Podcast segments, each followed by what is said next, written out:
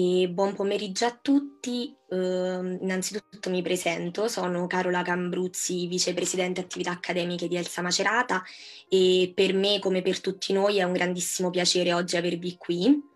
E approfitto subito di fare due ringraziamenti in particolare a tutto il mio local board, quindi ad Elsa Macerata, che vi ringrazia, quindi porto anche i, loro ringraziamenti e eh, ad Elsa Perugia. Questo infatti è il primo evento congiunto con una sezione che è molto vicina a noi e che ringrazio particolarmente sia per la collaborazione e sia per l'organizzazione e con, con la quale spero di poter lavorare di nuovo.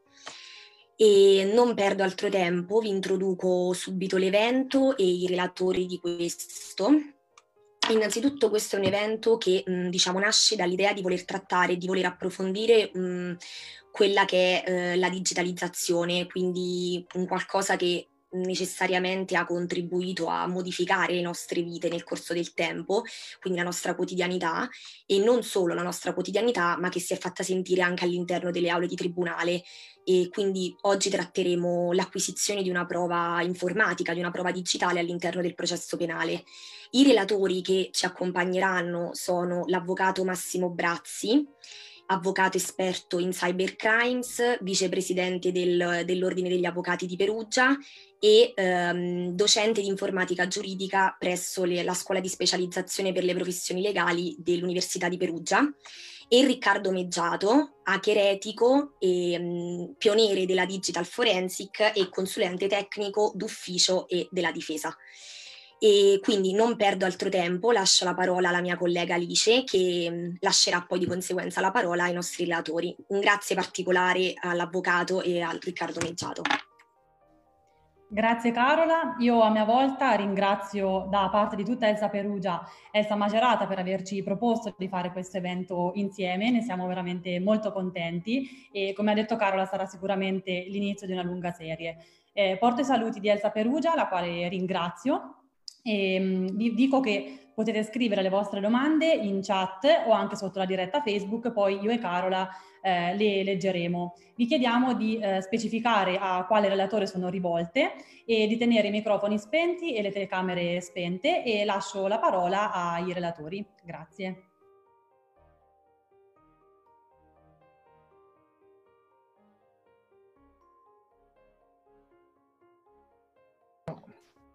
Salve a tutti, intanto ringrazio sia Elsa Perugia che Elsa Macerata per l'occasione. Saluto l'avvocato Brazzi, sono contentissimo di essere qui con lui.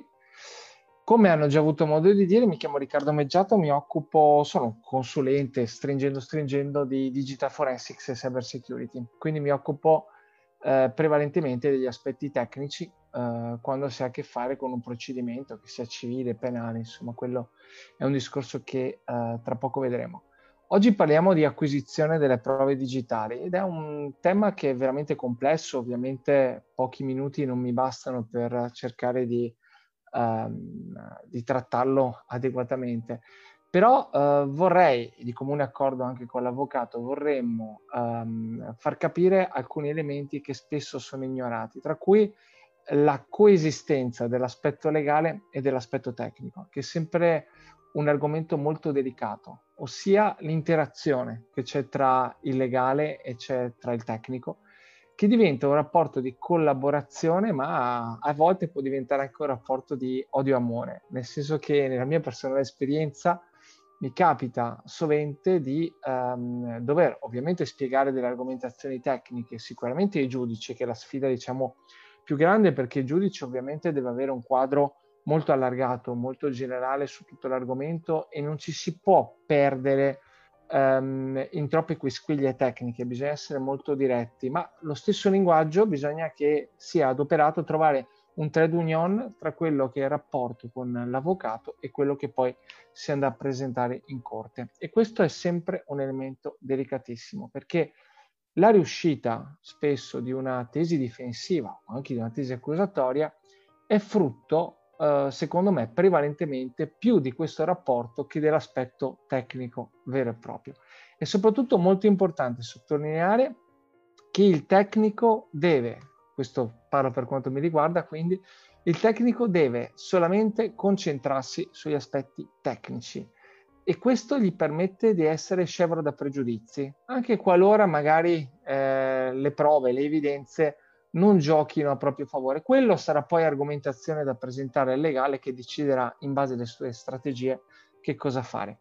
Ma è sempre bene scendere nei dettagli, nello spiegare quello che faremo, cercheremo di fare oggi, eh, nei dettagli dell'acquisizione, perché è un linguaggio che è importante imparare proprio per creare eh, questo rapporto, per creare quella che eh, possiamo definire una circolarità dell'informazione all'interno appunto eh, del procedimento stesso.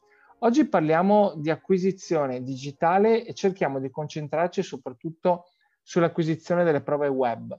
Ci sono tanti tipi di acquisizione ovviamente, qualunque tipo di reperto digitale costituisce fonte di acquisizione. Possiamo acquisire fondamentalmente tutto.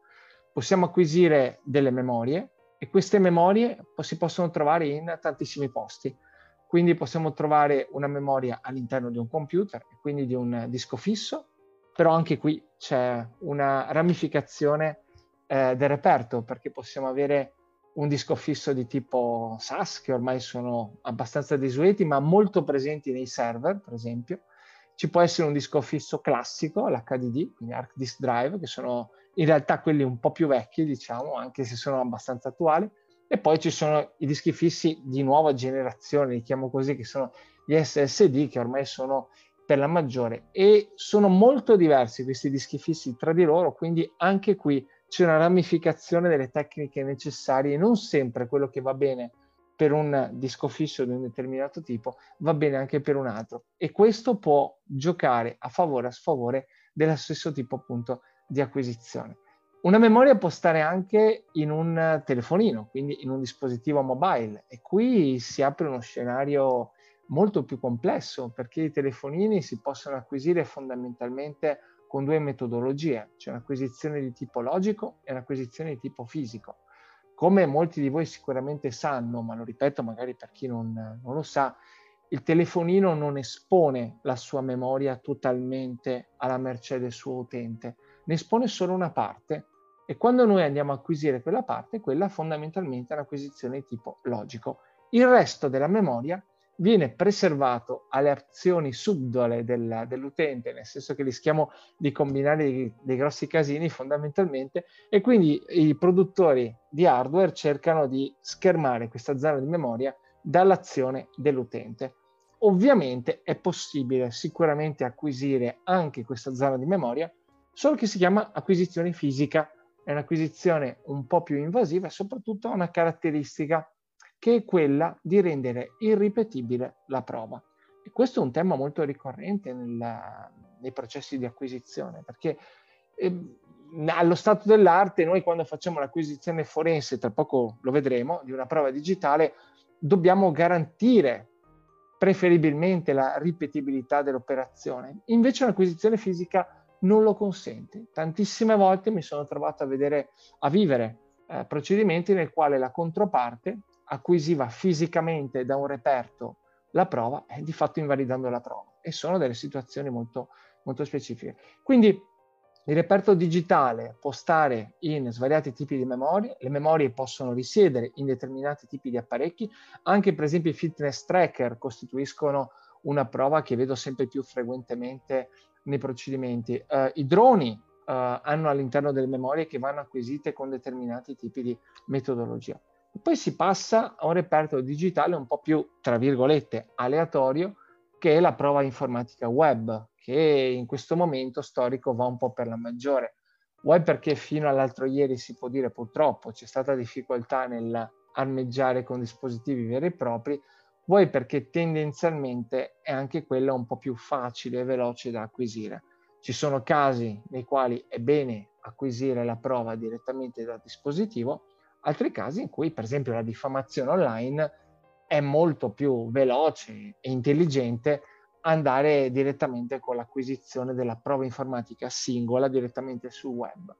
Molti, per esempio, pensano che basti fare uno screenshot di un post. Un sacco di procedimenti su cui sto lavorando in questo momento partono da, questo, da questa assunzione, che è un'assunzione fondamentalmente sbagliata, perché poi per dimostrare che quella prova è frutto di un artificio, insomma ci vuole molto poco, si può anche dimostrare una cosa che fondamentalmente così non è, quindi può diventare un po' pericoloso. Ecco, questo brevissimo discorso introduttivo vi vuole mettere davanti a una situazione molto particolare, ossia che quella che dire prova digitale significa innanzitutto dire tutto e niente, ma soprattutto Nell'arco di 5 minuti in cui adesso ho parlato, vi ho già dimostrato una varietà, un ventaglio di situazioni diverse che pongono delle problematiche tecniche che sono molto diverse. Quindi si parte spesso e volentieri da un quesito, che può essere quello del legale, può essere quello del magistrato, dipende, da un quesito che spesso è molto generico, ma che poi ha delle eccezioni che sono molto molto pericolose. Sono pericolose sicuramente da un punto di vista legale, ma di questo ce ne parlerà l'avvocato Brazzi, e anche da un punto di vista tecnico, perché bisogna utilizzare delle metodologie che sono appunto molto molto precise. Adesso cerco di, eh, dovrei averlo condiviso, ma adesso sì, ok. Cerchiamo di vedere un po' più nel dettaglio di cosa stiamo parlando.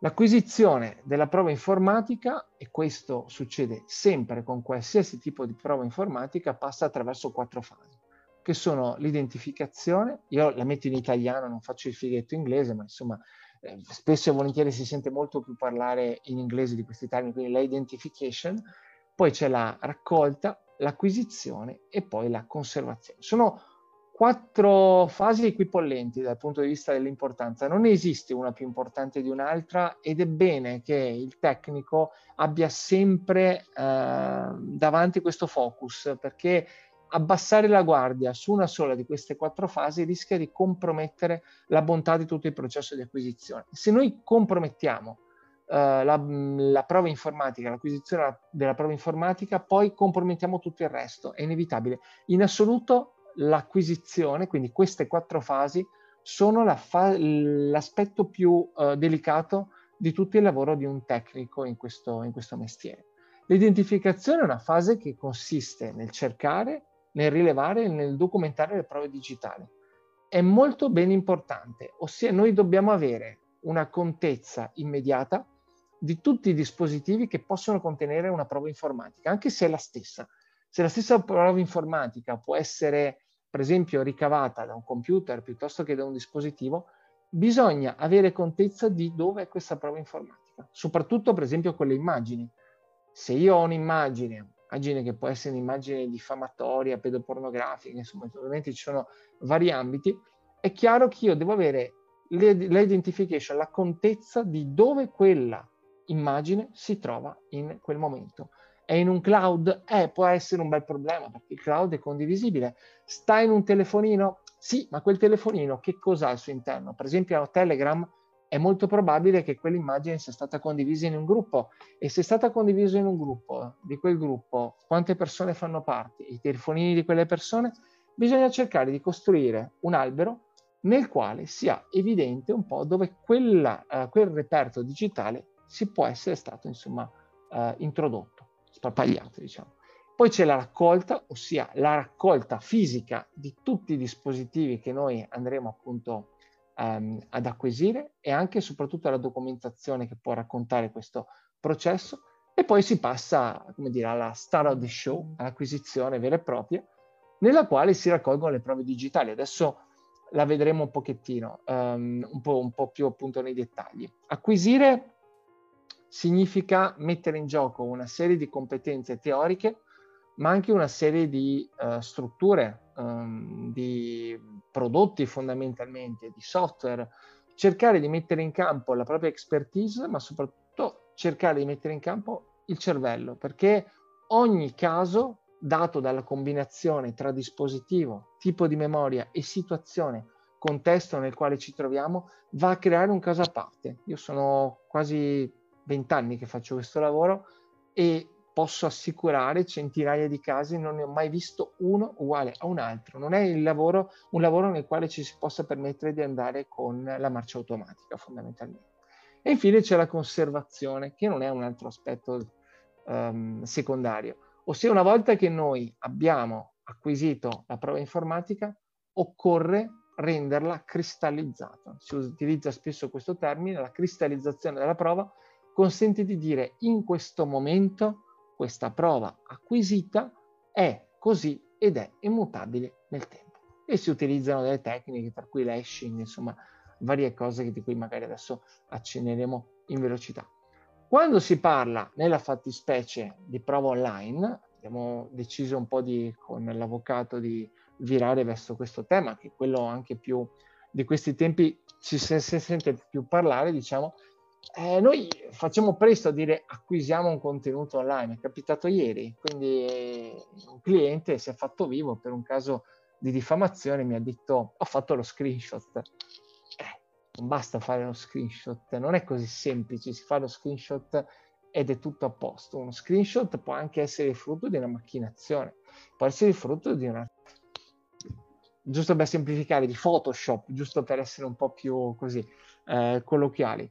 Ma ci sono tante tecniche che possono portare alla compromissione o alla, alla macchinazione su una prova informatica, nell'aspetto sicuramente visivo, ma mi capita molto spesso nell'aspetto audio, cut and paste, quindi copia e incolla di conversazioni, pezzi che mancano, e quindi anche qui è importante sempre tenere conto di questi elementi perché sono soprattutto l'audio, l'audio è facilmente, tra virgolette, eh, modificabile e c'è bisogno di seguire una certa prassi per dimostrare che non ci siano stati questo genere appunto di macchinazioni.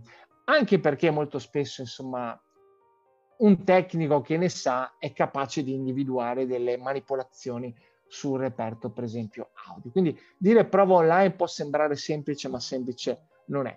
La prova online, esattamente come vi ho fatto l'esempio prima dei dischi fissi in maniera molto uh, pecoreccia e, ba- e banale, anche la prova online ovviamente si può declinare in tante situazioni. Prova online può essere un intero sito web oppure una sola pagina di quel sito, può essere un contenuto in streaming in diretta oppure in differita nel caso per esempio che sia un video su YouTube. Noi in questo momento stiamo proponendo uno streaming in tempo reale, per esempio. Eh, poi ci possono essere delle tecnologie di condivisione dei file, il cloud che va, va adesso per la maggiore. Per fortuna la GDPR in questo ci aiuta un pochettino perché localizza il posto dove si trova il, um, la prova digitale appunto in questo caso. Le app, quindi le applicazioni, costituiscono a loro volta una prova perché ci possono essere app che vanno acquisite interamente perché al loro interno ci sono dei contenuti, dati salvati, chat e via dicendo. Per esempio, ecco, nel caso di un contenuto di diffamazione, dire che c'è una prova da acquisire non è mai banale come spesso ce la vendono e ce la propongono, è una cosa un pochino ehm, complicata, e soprattutto complicata perché ci sono sempre questi due eh, principi da soddisfare, che sono un po' i due dogmi portanti dell'informatica forense, ossia la ripetibilità dell'acquisizione, di tutto il processo fondamentalmente di analisi e l'inalterabilità. Più noi riusciamo a garantire, non sempre è possibile, più noi riusciamo a garantire questi due principi e più ci avviciniamo alla situazione ideale perfetta, ehm, nella quale noi possiamo disporre di una prova forte e inoppugnabile. Quindi bisogna cercare il più spesso possibile di um, sancire questi due principi. Poi bisogna sempre pensare dall'altra parte chi c'è e chi si opporrà a quella prova, ossia quali saranno le obiezioni che verranno poste alla prova che noi abbiamo acquisito o soprattutto alla procedura di acquisizione che è stata effettuata. Vi ho fatto l'esempio prima parlandovi di un'acquisizione fisica di un telefonino che eh, se viene fatta un'acquisizione fisica su un reperto, la controparte di, di sicuro sopporrà dicendo che quella prova è stata invalidata, perché per fare un'acquisizione fisica di un telefonino, anche nel caso che si debba per esempio eh, risalire a una prova informatica di origine diffamatoria, occorre operare quello che nel caso dei telefonini di tipo iOS si chiama jailbreak, e nel caso dei telefoni Android invece si chiama routing, ossia di fatto la semplifico ai minimi termini, ossia di fatto noi apriamo quella zona di memoria ben blindata di cui vi ho parlato prima e possiamo di fatto accedervi liberamente. Il fatto di accedervi liberamente però è grave perché accedendo a quella zona di memoria noi possiamo cambiare un sacco di parametri all'interno di quel telefono. Per esempio possiamo cambiare la data e l'ora dei file che si trovano dentro. Ricordiamoci che un telefonino è un computer a tutti gli effetti, solo che noi siamo abituati a computer che grosso modo ci permettono di fare davvero qualsiasi cosa. I telefonini sono dei computer che sono molto più lucchettati da un certo punto di vista per fortuna e dall'altro per sfortuna, soprattutto dal nostro punto di vista.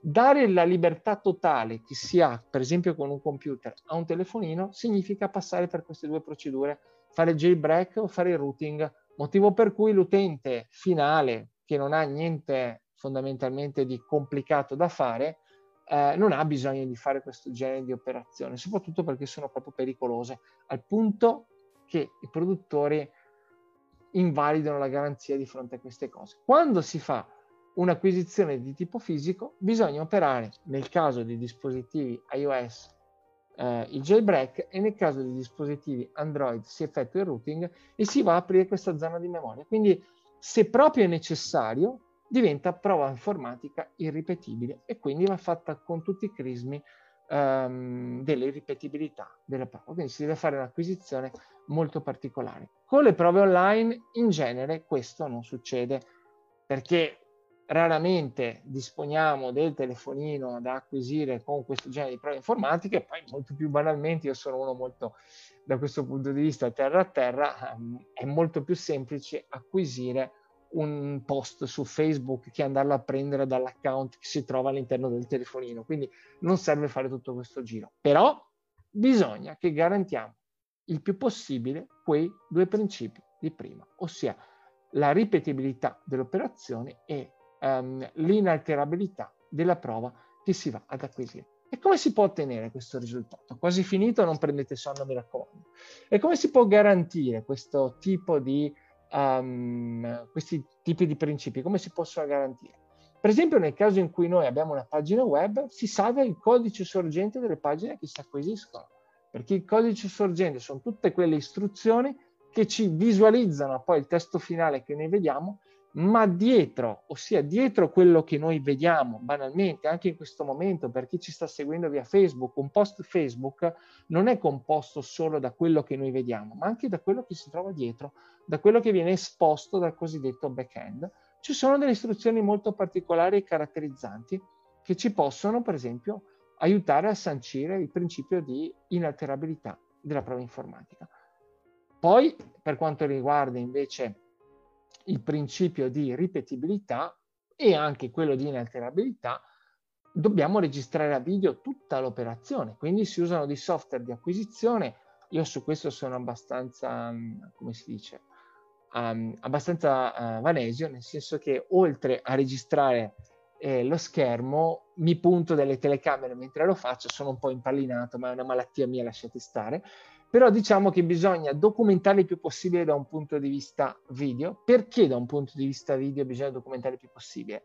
Perché la prova video è una delle più difficili da falsificare. Quindi se noi riusciamo a portare in corte una serie di elementi uh, complementari tra loro, tra cui una prova video che documenti quello che noi abbiamo fatto, fosse anche un semplice screenshot, ecco che abbiamo qualcosa che rafforza moltissimo la nostra prova informatica.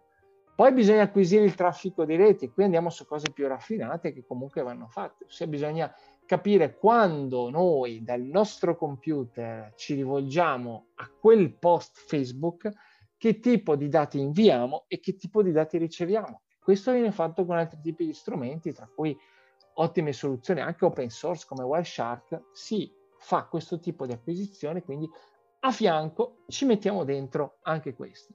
E poi c'è il grande tema della marca temporale, ossia la marca temporale è dire che noi abbiamo acquisito quella prova in quel giorno a quell'orario, che è importantissimo, perché se un bel giorno eh, il legale di controparte chiede di eliminare quel post, eh, noi siamo fregati. Invece noi dobbiamo cercare di mettere una marca temporale e anche qui ci sono varie metodologie adesso accennerò tra pochissimo in volata. Poi alla fine di tutto questo bisogna prendere il pacchetto di prove che si sono fatte, il video, lo screenshot, il traffico di rete, l'istruzione tutto, si fa un bel archivio complesso, eh, compresso e si genera un codice hash. Che cos'è un codice hash? Il codice hash è un codice univoco, un numero lunghissimo, a seconda del tipo di algoritmo che viene utilizzato, si parte dallo SHA-256 per arrivare a soluzioni un po' più esotiche.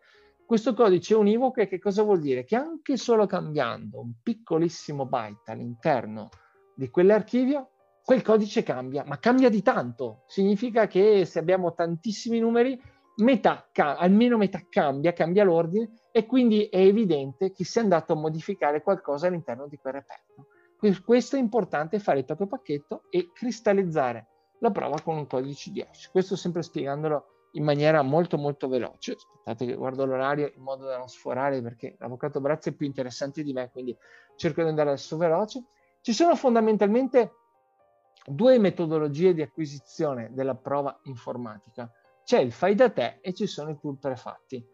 Uh, non esiste un modo migliore. Qui spesso gli esperti, i consulenti si scannano, ma è meglio l'open source, è meglio il commerciale un consulente deve disporre del più ampio parco di soluzioni tecnologiche eh, che siano eh, disponibili in modo da sapersi adattare a tutte le varie situazioni. Ci sono casi nei quali mi sono scritto io i software in Python eh, per fare delle cose molto particolari. Per esempio abbiamo eh, degli account Facebook lunghissimi, allora utilizzi un piccolo programmino scritto in Python che non fa altro che scorrere le pagine e andare a salvare mano a mano tutto il codice che ci sta dietro. Quindi si può fare in questo modo. Ci sono delle soluzioni commerciali che fanno la stessa cosa, la fanno più velocemente, magari la fanno in maniera un pochino più superficiale.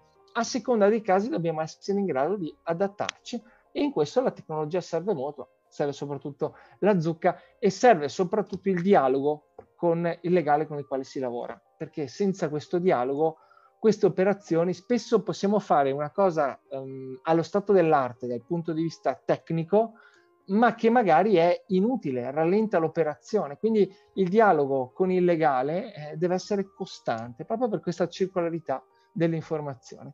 Nel fai da te si possono utilizzare strumenti, adesso io li ho elencati così come VGET, WIS, Log, certificati e via dicendo, oppure si può addirittura creare una macchina virtuale, per chi lo sa- non lo sapesse, una macchina virtuale è un sistema operativo che viene ospitato all'interno di un altro sistema operativo, nel quale in questa macchina virtuale, in questo sottocomputer che noi andiamo a creare da un punto di vista software, si acquisisce tutto quello che si deve acquisire, poi si salva l'intero microcomputer software, diciamo, e diventa a sua volta prova da portare appunto ehm, al procedimento.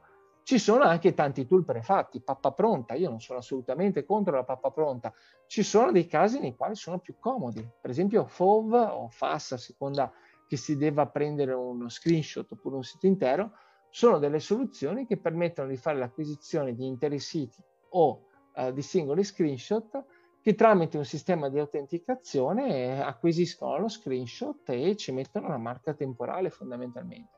Sono validi, si utilizzano spesso, però sono utili sul magari sing- il singolo posto o sulla singola schermata. Diventano un po' più limitati quando c'è una cosa un po' più complessa da portare avanti e anche costosi, francamente, se la prova diventa un po' generosa, se uno ha 100-150 post da considerare, diventa effettivamente un po' complicato. Ci sono altri strumenti come X1 Social Discovery che fondamentalmente serve per acquisire appunto eh, le parti open di determinati tipi di account e poi ci sono tantissime soluzioni cloud, siti nei quali si mette il link e ti acquisiscono appunto la, mm, la prova da, da, questo punto di vista.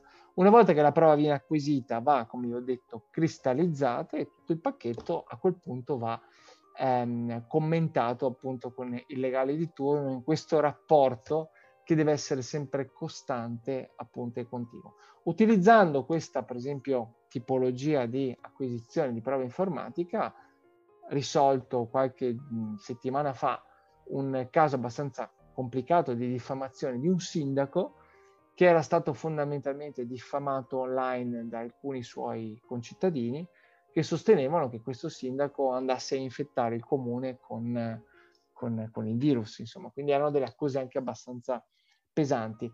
Ecco, uh, vi cito questo caso perché uh, vi posso portare un ultimo esempio, poi chiudo, giuro.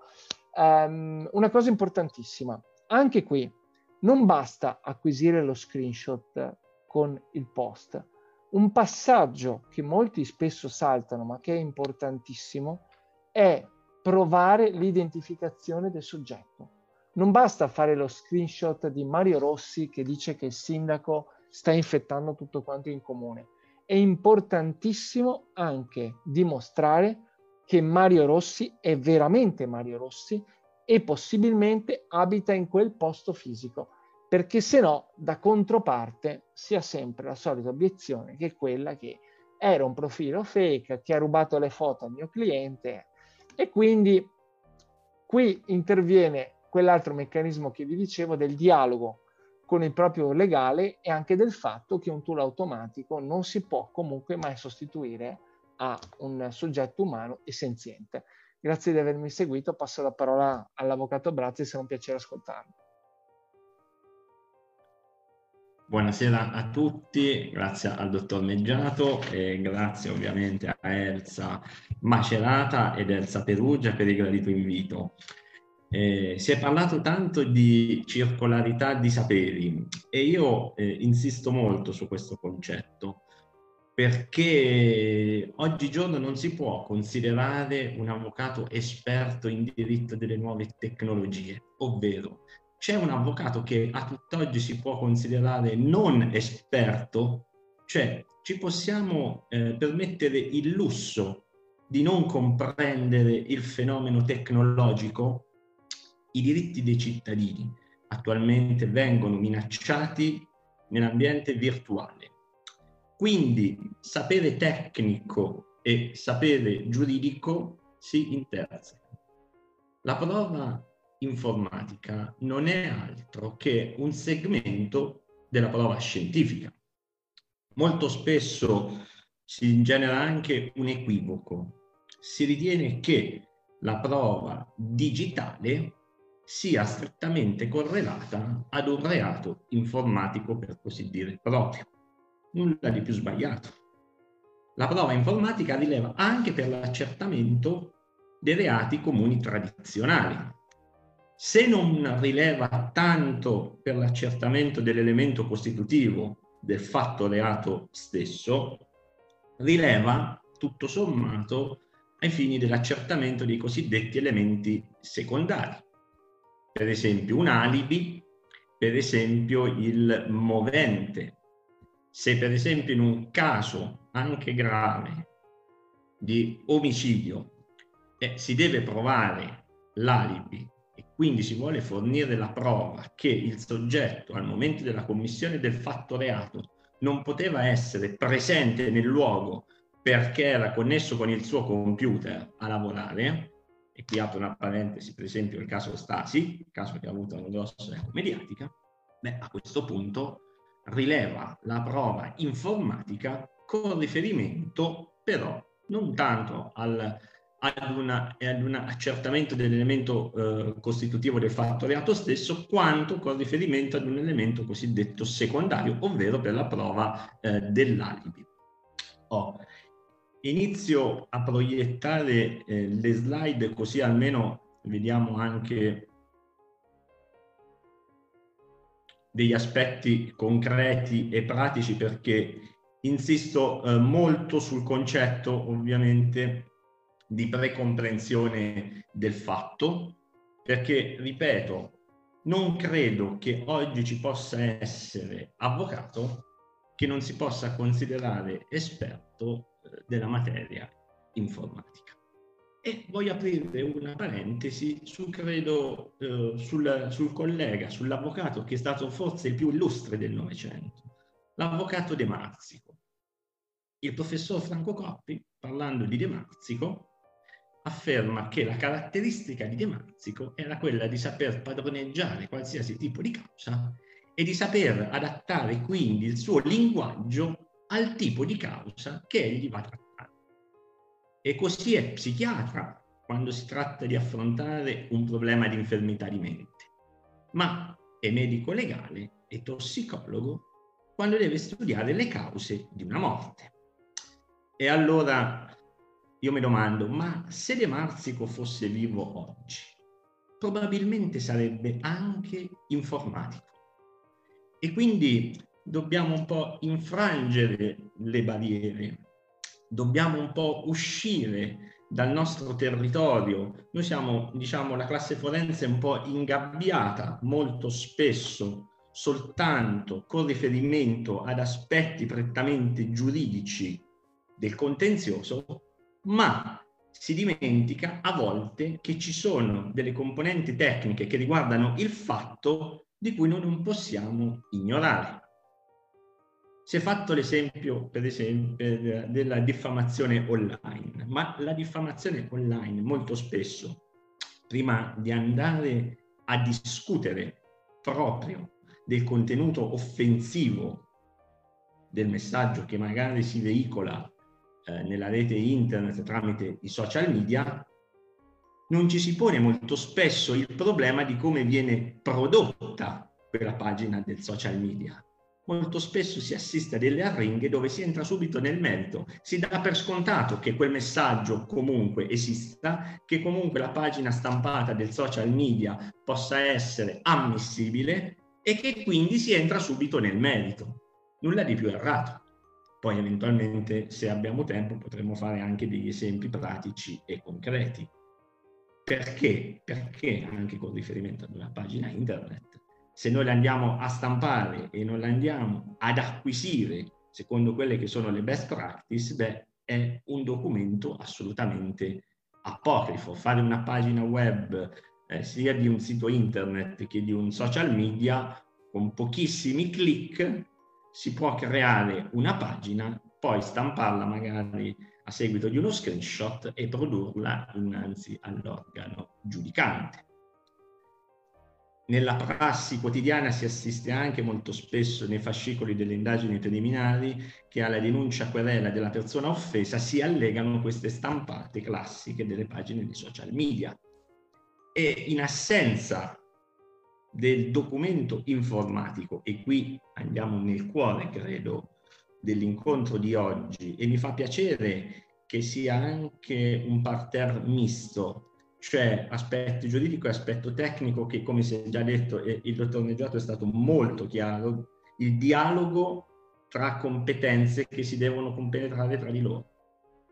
Se non si instaura il dialogo non riusciamo a difendere adeguatamente i diritti dei cittadini che molto spesso vengono violati all'interno del cyberspazio ci sono una serie di reati per così dire tradizionali che hanno trovato un nuovo ambiente di consumazione.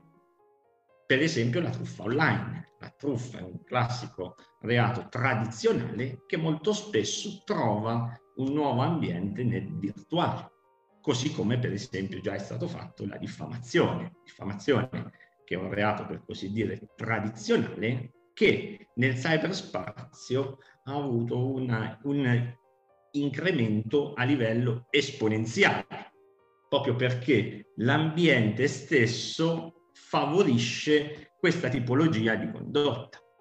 E allora, facendo un passo indietro, ma quando siamo innanzi ad una fonte di prova digitale, e qui ho fatto degli esempi, una pagina di un social media, una pagina internet, un'email una chat di WhatsApp, un messaggio SMS o un MMS, ma ne potremmo fare anche tanti altri.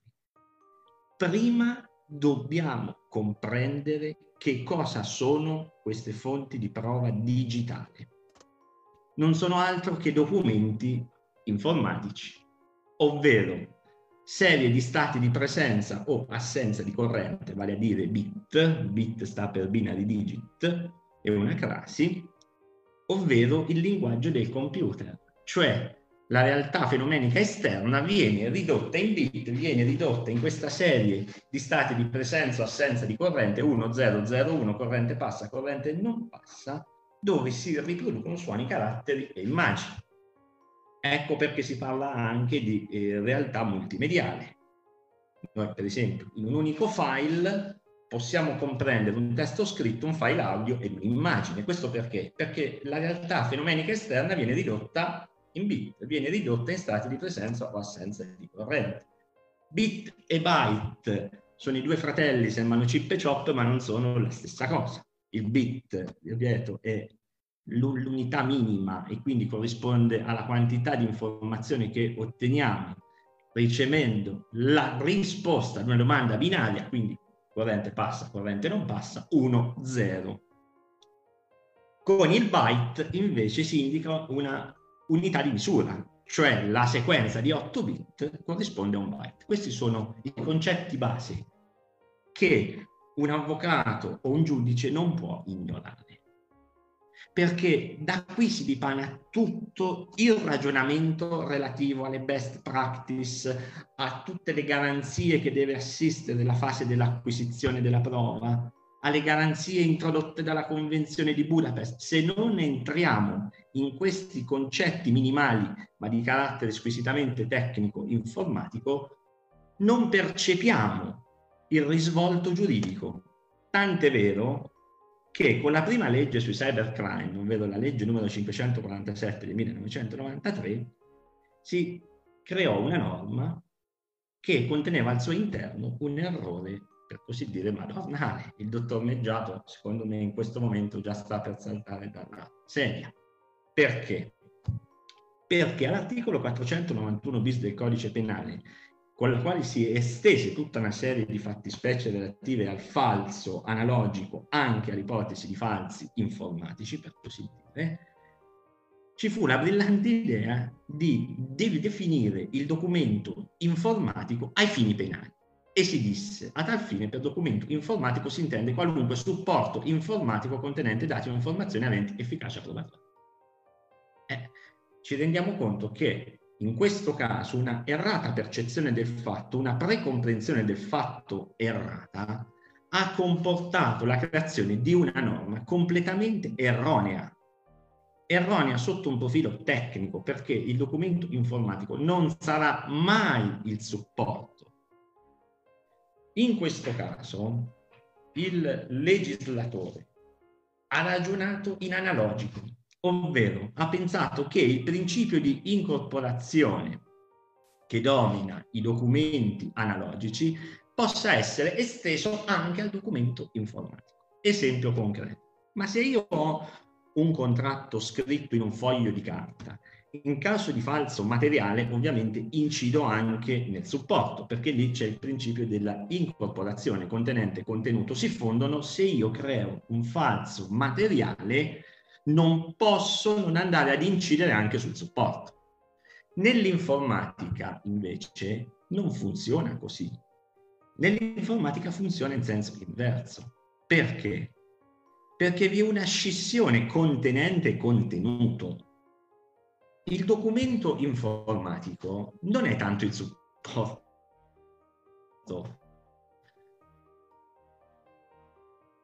che supporto. Quindi, se il documento è contenuto in un hard nella sequenza di bit, non sul supporto, tant'è vero che nelle ipotesi di falsificazione di un documento informatico non si va ad incidere sul supporto stesso, ma si va ad alterare la sequenza di bit che sono contenuti nel supporto oh, ci vollero ben quattro anni prima di correggere il tiro. Con il DPR 513 del 1997, il regolamento attuativo della legge Bassanini, che era relativa peraltro ad un settore specifico del nostro ordinamento giuridico, ovvero relativo alla pubblica amministrazione, si disse per documento informatico si intende la ra- rappresentazione informatica di atti o fatti giuridicamente rilevanti, quindi non più il supporto, ma la rappresentazione informatica. Attualmente con il CAD, decreto 82 del 2005, si è detto che per documento informatico si intende il documento elettronico che contiene la rappresentazione informatica di atti, fatti o dati giuridicamente rilevanti. Il tiro è stato corretto, però ai fini penali, ancora nel 2005, vigeva la legge 547 del 1993 con riferimento all'articolo 491 bis primo comma ultimo periodo. Cioè erano passati circa 12 anni e ancora vigeva ai fini penali una definizione di documento informatico erronea. A questo punto però bisogna porsi una domanda. Se noi volessimo estendere il concetto di documento informatico anche nell'ambito dell'ordinamento penale, come fare? All'articolo 2 del decreto 82 del 2005, ovvero il CAD, codice dell'amministrazione digitale, si è detto che il plesso di norme che regola il documento informatico e le firme elettroniche si applicano anche ai privati.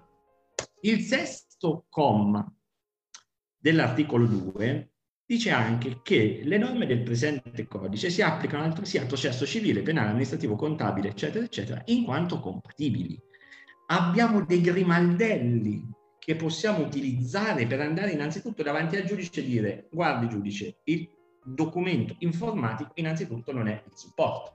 Il documento informatico è la rappresentazione informatica di atti, fatti o dati giuridicamente rilevanti. Soltanto nel 2008 ci fu la modifica dell'articolo 491 bis, primo comma, ultimo periodo. Tant'è che con la legge numero 48 del 2008 vale a, legge, vale a dire la legge di ra- ratifica della Convenzione di Budapest, venne soppresso il secondo periodo del primo comma dell'articolo 491 bis del codice penale. Quindi il codice penale a questo punto rimase orfano di una definizione di documento informatico. Gioco forza si è dovuto dire, si estende il concetto di documento informatico presente nel CAD anche con riferimento alla materia penale. Però a questo punto noi dobbiamo essere critici e dobbiamo porci un'altra domanda. Ma ciò che prevede il CAD è veramente corretto? Cioè cosa si intende per prova documentale ai fini penali? L'articolo 234 del codice di rito penale dice che il documento è ogni cosa che rappresenta un fatto una persona o un'altra cosa mediante, cioè tramite uno strumento che può essere la scrittura, la fotografia, la cinematografia, la fonografia o qualsiasi altro mezzo, che nel caso specifico potrebbe essere anche un mezzo informatico. Franco Cordero, l'illustre giuspenalista, disse nel suo manuale che per do- documento si intende rappresentare un fatto, ovvero la costruzione di uno equivalente, in modo da renderlo conoscibile quando non sia più presente.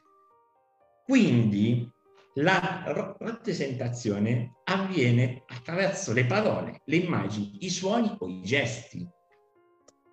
La scrittura, la fotografia, la cinematografia, la fonografia sono mezzi di incorporamento della rappresentazione in un supporto. Quindi l'informatica è la conclusione di quello che voglio dire questa. Non è tanto un modo di rappresentazione del fatto, no, ma è una modalità di incorporamento in un supporto, che nel caso specifico sarà un supporto idoneo e quindi digitale. Facciamo un esempio concreto. Se Tizio assiste ad un fatto e lo scrive in un diario. Il diario può essere cartaceo, facciamo l'ipotesi, un diario analogico e quindi carta e penna scrive ciò che è accaduto in data odierna. Ma Tizio potrebbe anche utilizzare un computer e quindi creare un file di Word e narrare il fatto storico scrivendolo all'interno del file di Word. È la rappresentazione del fatto sarà la medesima. Dire che oggi è nuvolo, sia che lo scrivo in un diario cartaceo, sia che lo scrivo in un file di Word, è sempre quello. Cambia il modo di incorporazione. Uno è analogico, l'altro è digitale e che si porta dietro peraltro tutte le sue caratteristiche, cioè quello della immaterialità è un incorporamento immateriale della rappresentazione di un fatto storico. In questo caso la rappresentazione del fatto in sé esiste a prescindere dalla scelta del supporto.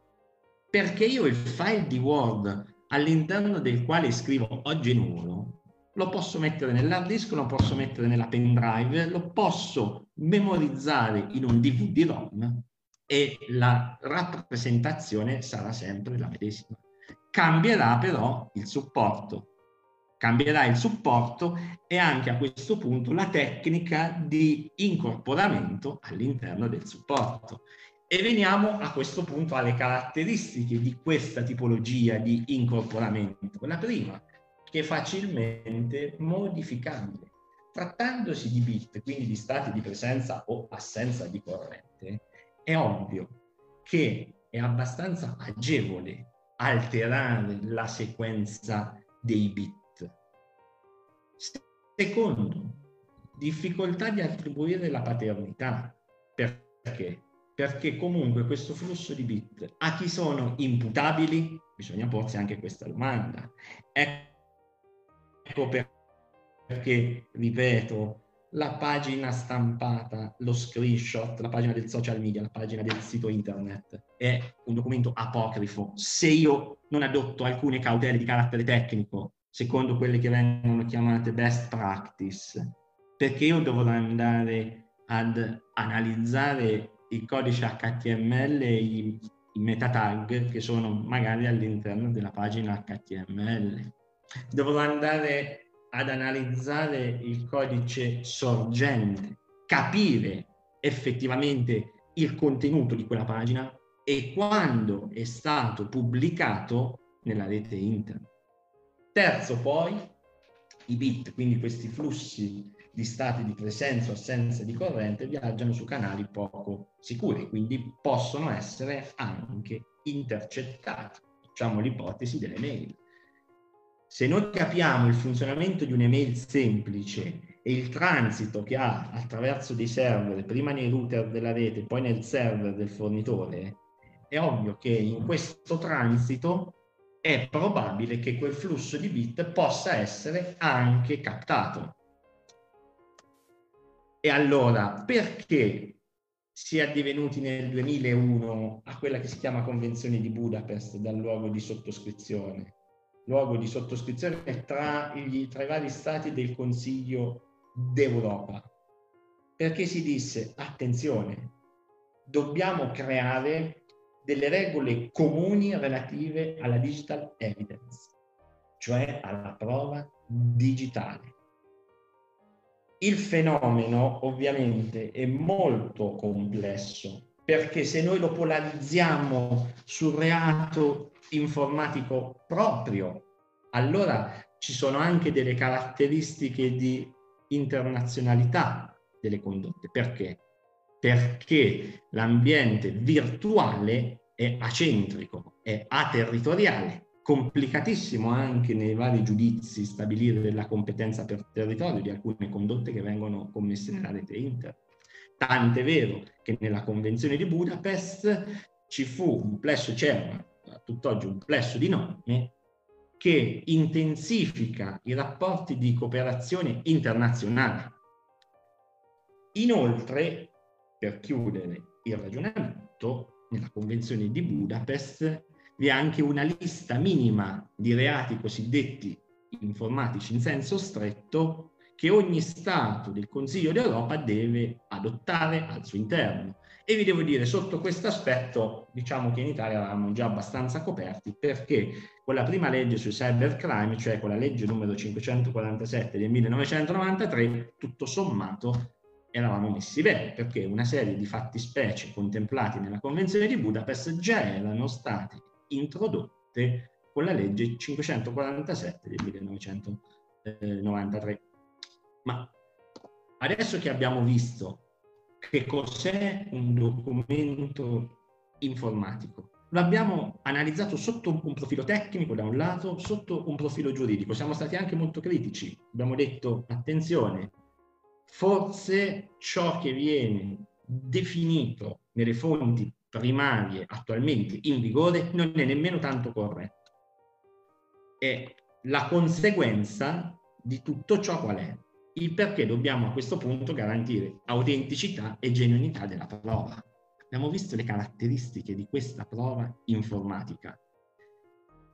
Le regole tecniche e quegli esempi che già sono stati fatti brillantemente dal dottor Meggiato con estrema chiarezza e si vede che domina la materia perché ha ridotto veramente fenomeni complessi in poche parole che hanno fatto comprendere cosa dobbiamo fare nel momento in cui siamo di fronte ad una prova di carattere informatico, è a questo punto abbiamo una consapevolezza diversa, consapevolezza della fragilità dell'informazione ridotta al digitale.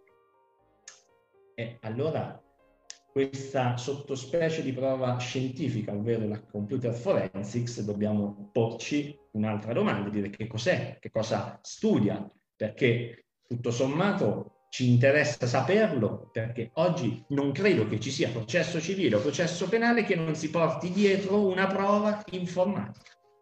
E allora per computer forensics si è detto, è la scienza che studia il valore che un dato correlato ad un sistema informatico o telematico apro una parentesi, sistema informatico o telematico non è un NDAD perché sono due concetti ben diversi, poi lo vedremo, che questo dato può avere in ambito giuridico. Per valore si intende la capacità di resistenza ad eventuali contestazioni, nonché la capacità di convincimento del giudice o delle altre parti in ordine a che cosa? La genuinità e quindi bisogna porci una domanda, dire se effettivamente il dato nel momento in cui si va ad acquisire è integro. La non ripudiabilità e l'imputabilità e quindi bisogna garantire una polarizzazione di quel dato, vale a dire bisogna circoscrivere l'autore di quel flusso di bit e bisogna comunque ascriverlo Terzo poi, bisogna garantire la integrità del dato stesso. Quindi abbiamo la computer forensics che, sono, che è quella scienza, ripeto, che studia il valore da attribuire a questi dati informatici che sono correlati ad un sistema digitale o telematico. L'altra faccia della medaglia è l'antiforensics l'antiforensics intesa come tutte quelle tecniche che vanno ad incidere proprio sul valore del dato stesso nel momento in cui si produce davanti al giudice. Vi faccio un esempio in analogico e poi dopo quello al digitale. Se per esempio l'autore di una condotta omicidiaria nel momento in cui impugna la pistola indossa un guanto, quel guanto è una condotta che gli consente di non rilasciare le impronte sull'arma. Questa tecnica, per così dire, difensiva, potremmo utilizzarla nell'ambito del cyberspazio con delle tecniche di antiforensics. Per esempio, se l'autore di una fattispecie di reato che viene commessa all'interno della rete utilizza una VPN e il browser Tor riesce a mascherare il numero IP. Numero IP che conosciamo tutti è il cosiddetto Internet Protocol, ovvero è quella carta d'identità che acquisisce un elaboratore o uno smartphone nel momento in cui accede nella rete internet.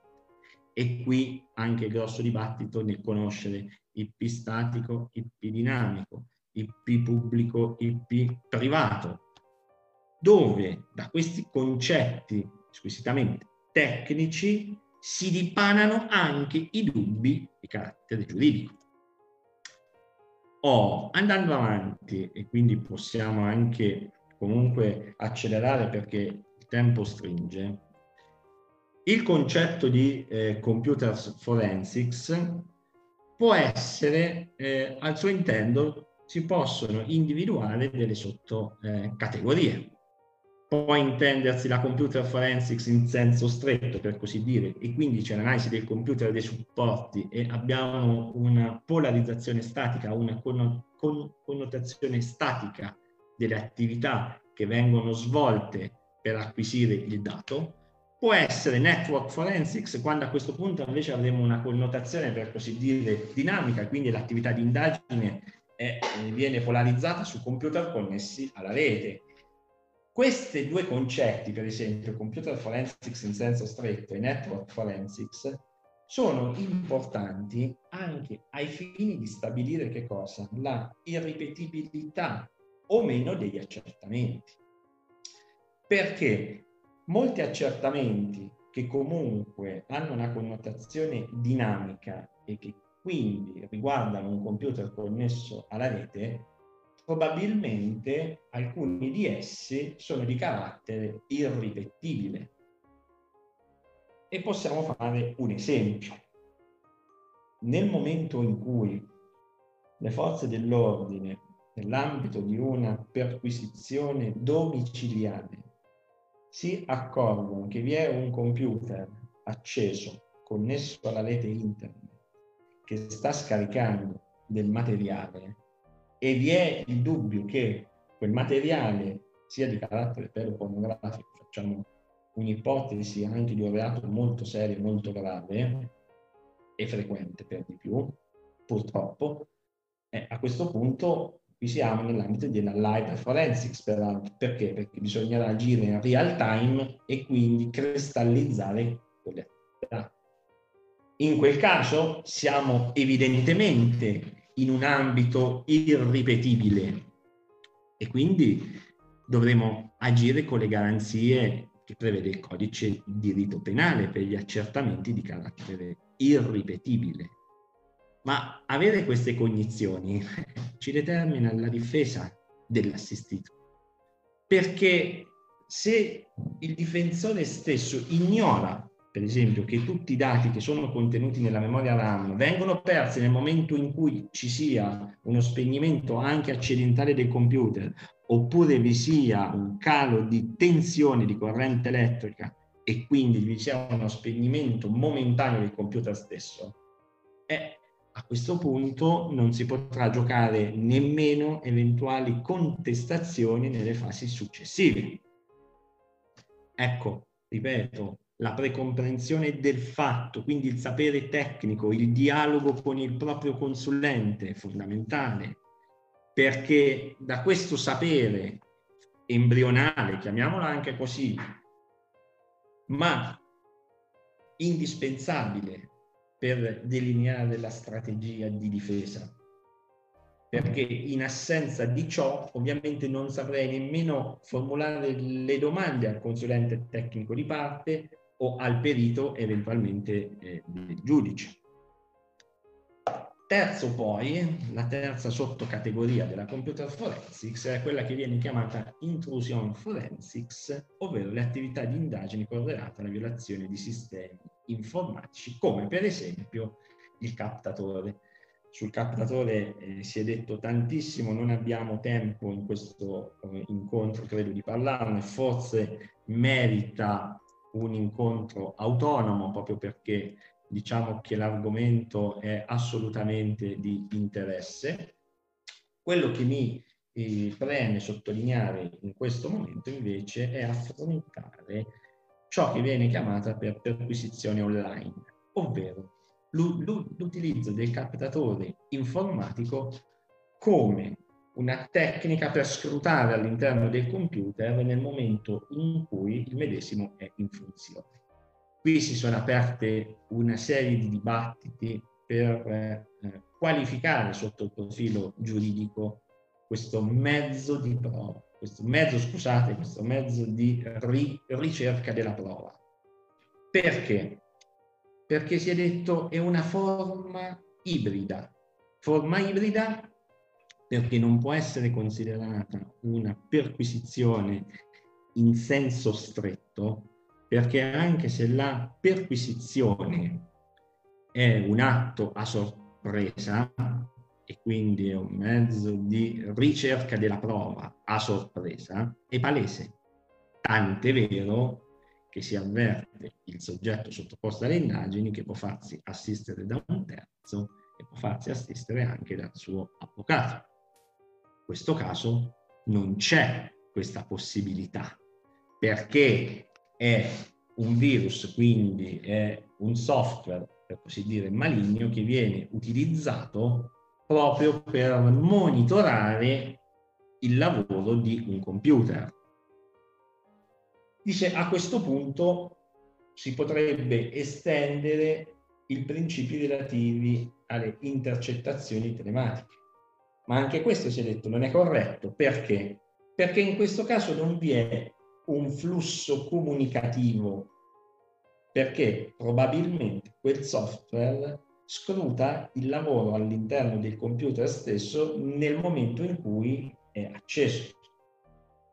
Quindi non si può nemmeno parlare di intercettazione. E quindi si è detto, attenzione, qui siamo nell'ambito di una prova atipica. È atipica perché? Perché è ibrida.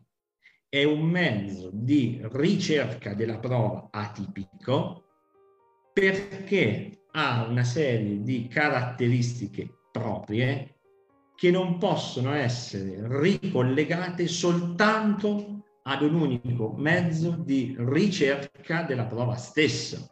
Ecco perché il fenomeno informatico ci pone dei quesiti e degli interrogativi sotto il profilo giuridico del tutto nuovi. Probabilmente anche eh, il nostro codice ha bisogno di un aggiornamento, di un update, come si direbbe in termine tecnico informatico. Perché, per esempio, per quanto riguarda la perquisizione online, a tutt'oggi viene vista come una forma ibrida per acquisire i dati che sono contenuti all'interno di un computer. Oh. Altro aspetto da non sottovalutare è che nel momento in cui il soggetto accede nella rete, comunque lascia delle tracce.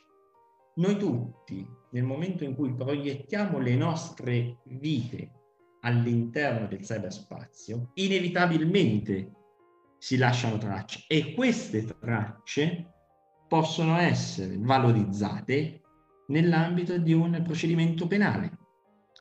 Vi sono, per esempio, questo è un applicativo web che per chi fosse curioso Me and My Shadow, me e la mia ombra. Chi è, fosse eh, curioso può andare all'interno di questo sito e all'interno del medesimo si calcolano ovviamente quante tracce si lasciano nel momento in cui si accede nella rete internet e si usufruiscono di alcune tipologie di servizi.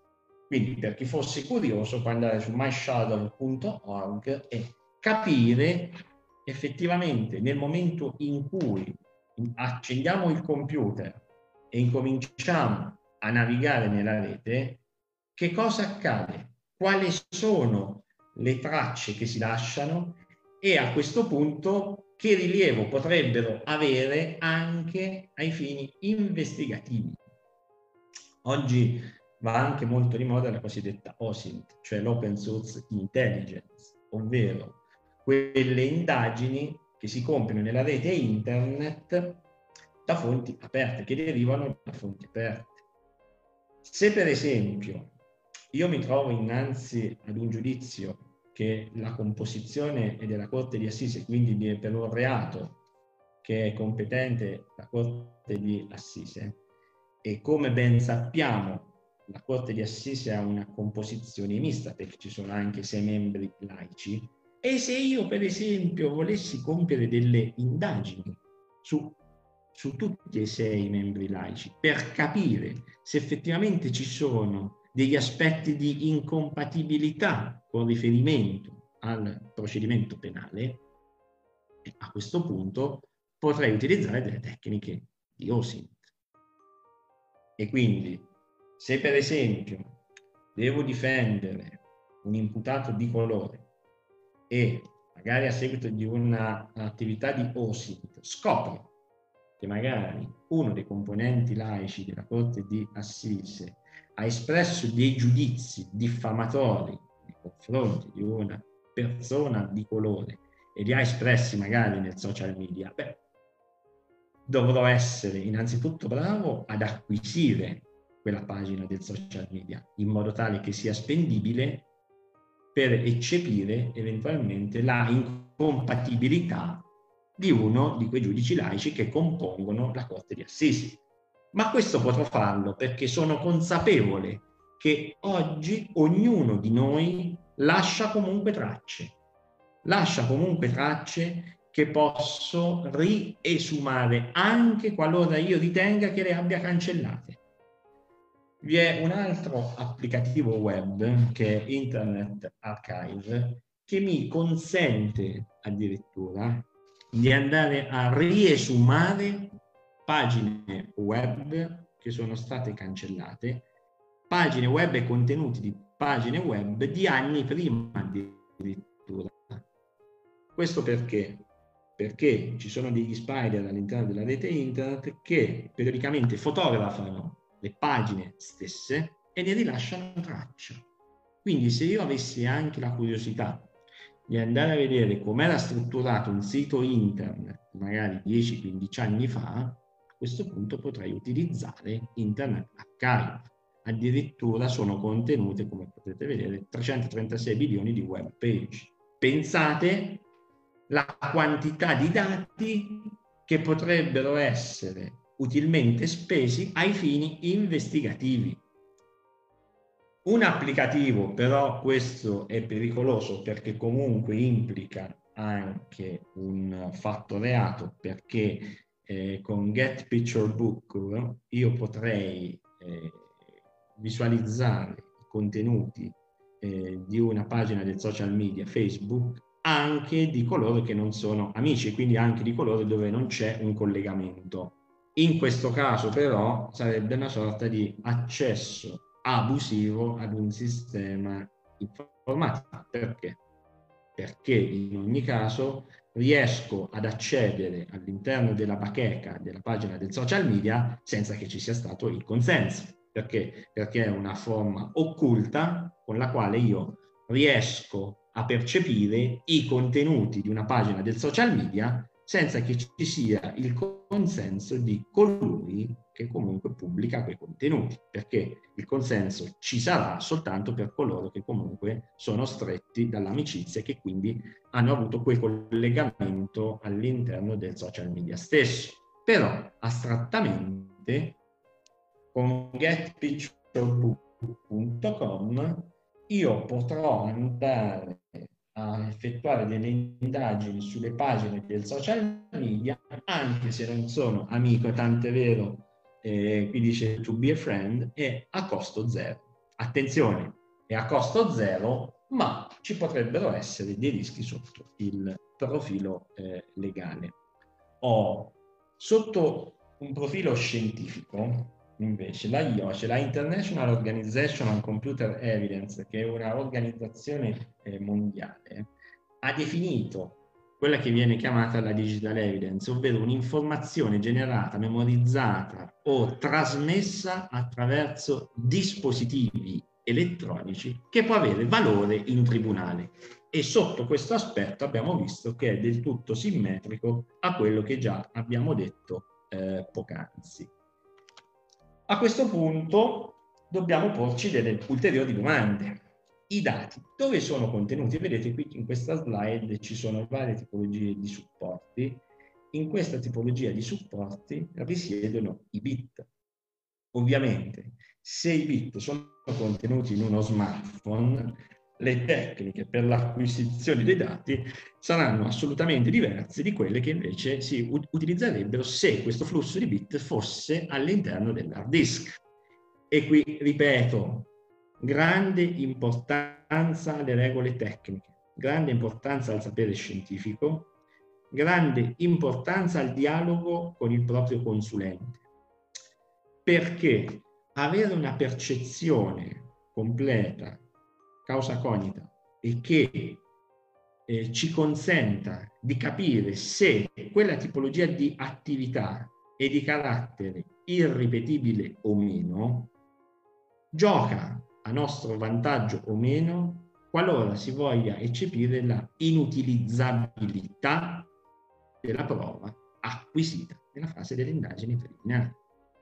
Perché? Perché per esempio nell'ambito delle tecniche di mobile forensics, che sono quelle relative all'acquisizione dei dati che sono contenuti all'interno di uno smartphone, in quel caso proprio per la fragilità dell'informazione contenuta all'interno dello smartphone stesso, si utilizza il plesso di norme del codice, vale a dire quello dell'articolo 360, che ci consente di espletare gli accertamenti tecnici di carattere irripetibile. Ma perché si utilizza quella norma?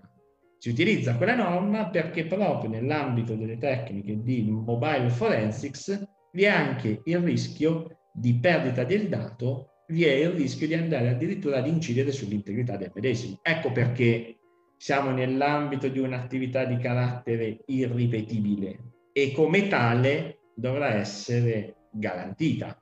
Se per esempio nell'ambito delle indagini preliminari la procura nomina un consulente tecnico ai sensi dell'articolo 359 per acquisire i dati che sono contenuti all'interno di uno smartphone, beh, a questo punto qualche dubbio mi può anche venire in mente e quindi dovrò con il mio consulente tecnico effettuare una indagine per così dire conoscitiva e capire se effettivamente quell'attività che è stata compiuta è andata ad incidere sulla ripetibilità o meno dell'attività di indagine stessa e quindi se è stata magari la perdita dei dati una volta che sono stati estratti dallo smartphone stesso.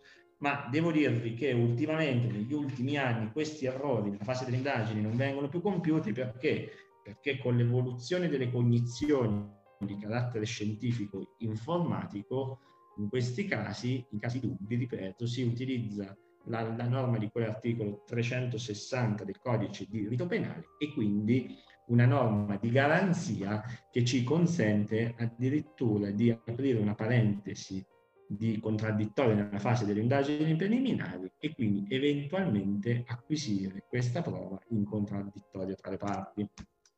Ho con riferimento ai dati che invece sono contenuti nel cloud, queste nuvole che comunque sono accedibili all'interno eh, del web e quindi superano il concetto client server e quindi sono fruibili all'interno del computer tramite una semplice interrogazione della nuvola, quindi del cloud, qui si è posto essenzialmente il problema con riferimento all'internazionalità dell'attività di indagine. Perché a volte i server cloud sono questi server cloud sono all'interno di eh, paesi extra UE e che quindi eh, imporrebbero di effettuare l'attività di indagine per rogatoria. Vi è una pronuncia eh, della Corte di Cassazione che ha escluso eh, questa ipotesi. Ha escluso questa ipotesi perché, si è detto, i dati comunque sono detenuti dal soggetto che risiede in Italia perché vi è un collegamento diretto tra il computer e la nuvola. E quindi si è cercato di aggirare l'ostacolo delle garanzie relative alla rogatoria internazionale proprio perché si è detto attenzione in questo caso la detenzione dei dati viene effettuata all'interno del territorio e dato che viene fatta all'interno del territorio non vi è bisogno di azionare il plesso di norme contenute nel codice di procedura penale relative alla rogatoria. Avvocato, oh. scusi se la interrompo. Mi dica. Scusi, ehm, il dottor Meggiato ha avuto un imprevisto, ci deve lasciare tra pochi minuti. Se possiamo fermarci un attimo, Benissimo. fare le domande e poi magari mh, passiamo... Cioè, certo, apriamo, apriamo, un po' il dibattito, assolutamente. Grazie. Aspettate. La parola a Pierluca, che so che ha una domanda per il dottor Meggiato. Sì, eh, io le volevo chiedere, eh, facendo anche riferimento alla Wayback Machine, che, di cui ha fatto l'esempio anche l'avvocato Brazzi, se eh, quando si usa la Wayback Machine per, dell'Internet Archive per raccogliere prove, eh, se fosse possibile poi eh, eliminare la pagina salvata ex post, insomma dopo l'acquisizione, dopo che è stata salvata e in caso come si può eh, sopperire insomma questa evenienza e anche un'altra domanda è se la cache di Google può essere usata come valido mezzo per acquisire eh, schermate, insomma, schermate pagine web. Allora, la web cache, grazie per la domanda innanzitutto, la web cache sì, si utilizza anche se ha una vita molto breve, quindi bisogna essere bisogna avere la fortuna di intervenire nei giusti tempi perché spesso ha una vita è molto breve. Per quanto riguarda Archive, grazie a Dio al momento non è possibile cancellare le, le prove, le, le, le, registrazioni e quindi da questo punto di vista siamo fortunati nel senso che per fortuna rimane una prova sempre valida e molto utilizzata. Poi consideriamo una cosa importantissima di Archive che è un tool fantastico, però il problema è che um, la registrazione avviene randomicamente, non c'è un algoritmo preciso nel quale acquisiscono quel sito web, cioè non è che lo fanno ogni lunedì, lo fanno secondo i loro criteri, quindi spesso bisogna stare un pochino attenti a quello che viene memorizzato. Comunque una volta che sta lì, per fortuna al momento rimane valido, anche se negli ultimi tempi ci sono stati degli attacchi di disservizi più che altro che lo hanno bloccato e qualcuno sta iniziando a utilizzarlo, ho visto, come modo di dire, ma allora può essere messo sotto attacco, ci può essere una compromissione della prova e sto iniziando a sentire queste voci, bisogna seguirle un pochettino perché sono un po' pericolose. Grazie mille. Ok, allora io ho un'altra domanda per uh, il dottor Meggiato. Um, un ragazzo ci chiede, cioè le chiede se è possibile approfondire la procedura di acquisizione di un file audio e nello specifico la registrazione di, di una conversazione fra due soggetti avvenuta tramite telefono. Quali sono i passaggi da compiere al fine di acquisire la prova in modo sicuro senza lasciare spazio a contestazioni da parte della controparte? Grazie. Grazie mille per la domanda. E ehm, io acquisisco tutto il telefono, la memoria del telefono eh, per non sbagliare. Nel senso, io eh, tendo sempre, il mio principio di base personale, poi ognuno ha la propria scuola anche qui, è acquisire contenuto e contenitore. Nel momento in cui tu acquisisci la scatola totale, sei sicuro di non, io do del tuo a tutti, eh, sei sicuro di eh, mettere in cassaforte tutto, quindi acquisisco tutto, metto sotto hash tutto quanto in modo da dire questo è il telefono, qui dentro sta il file audio. A quel punto prendo il file audio e faccio quello che voglio, però nel momento in cui mi contestano qualcosa gli porto la prova informatica in toto. Quindi il trucco, il segreto è fare l'acquisizione di tutto il telefono. Anche perché, tra l'altro, aggiungo, è un'acquisizione logica. Mm, quindi mm, si può fare tranquillamente, non c'è nessun tipo di problema di disposizione da fare. Grazie. Passo velocemente ad un'altra domanda. Sempre più spesso si sentono casi di attacco alle caselle di posta elettronica certificata di professionisti come gli avvocati e sapendo che gli indirizzi di posta PEC dialogano tra di loro, come si sviluppano questi tipi di attacchi? Grazie per la domanda. Anzi, approfitto per scusarmi se devo poi scappare dico potete farmi le domande, tranquilli, scusatemi, anzi mi scusi soprattutto l'avvocato Brazzi se ho dovuto... Oh, no, assolutamente, mettere... per instaurare il dialogo. Anche, Grazie mille.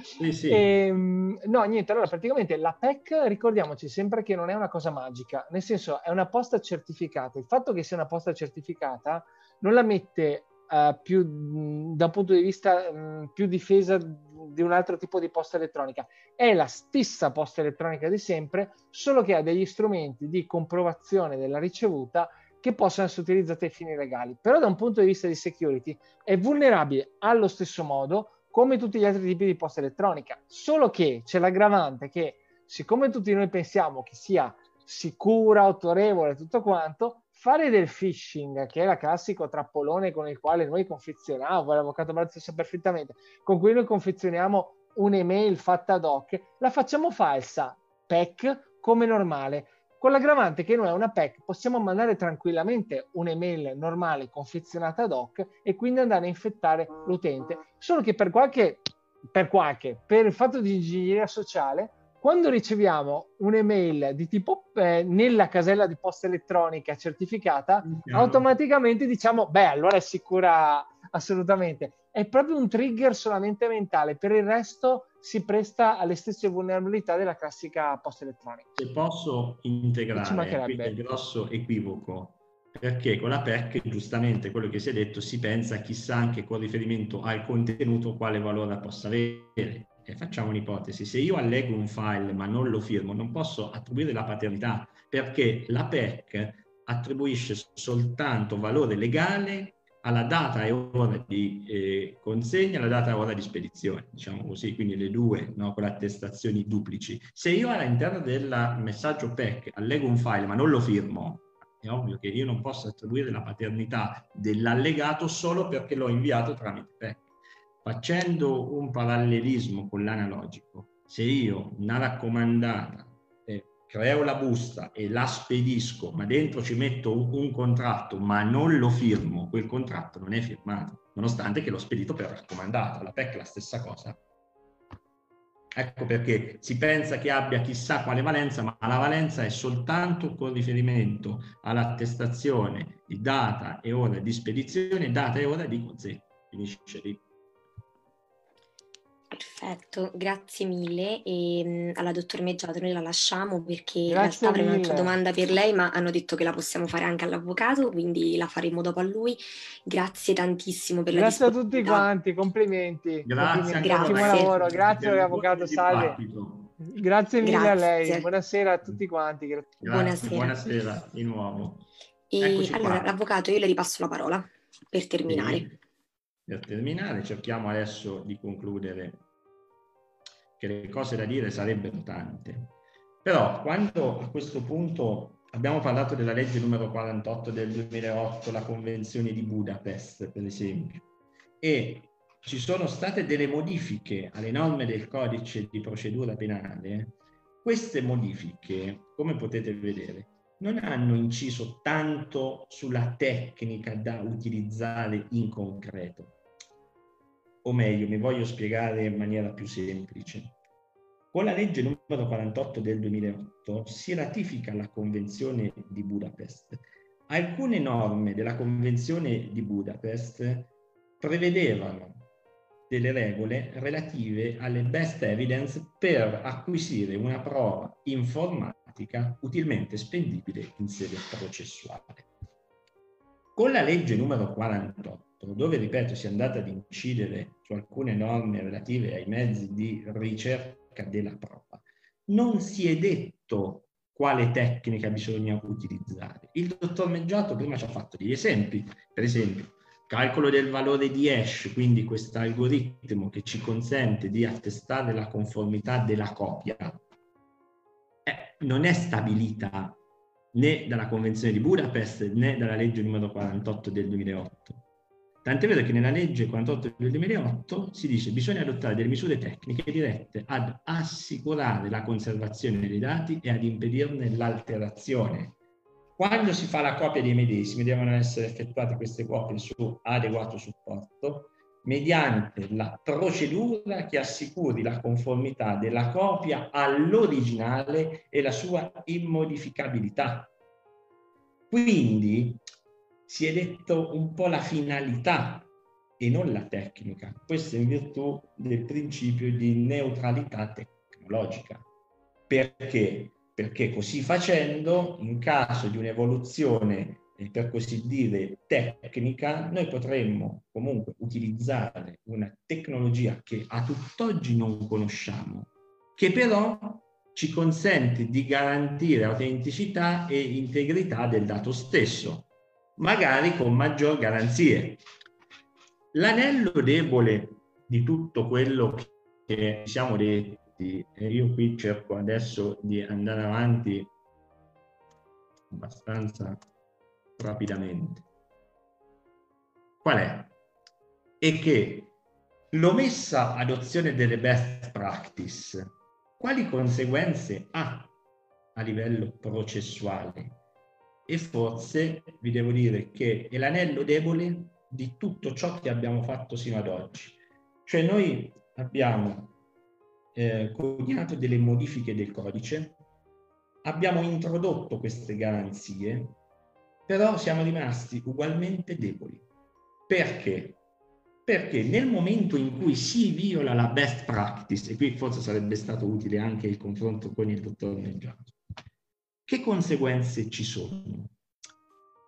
Dal leading case di Erika, quel noto processo che aveva ad oggetto reati relativi all'accesso abusivo ad un sistema informatico ed altri reati informatici propri, si disse attenzione che nel momento in cui io non adotto una uh, best practice non si va ad incidere sull'ammissibilità del mezzo di prova stesso. No, la palla viene rimessa al giudice, viene rimessa al giudice perché lui lo valuterà il dato è attendibile oppure no. Questo però era anteriormente alla legge numero 48 del 2008. Tant'è vero che nella sentenza di Erika si disse senza delle allegazioni di fatti che suggeriscano che si possa essere astrattamente verificata nel caso concreto una qualsiasi forma di alterazione dei dati e senza che venga indicata la fase delle procedure durante la quale si ritiene essere avvenuta la possibile alterazione. Quindi si impone una prova in positivo, si è detto vuoi contestare il contenuto rappresentativo di una prova informatica? Dimmi dove sta l'alterazione. E allora io vi faccio un esempio pratico. Se apro il browser Chrome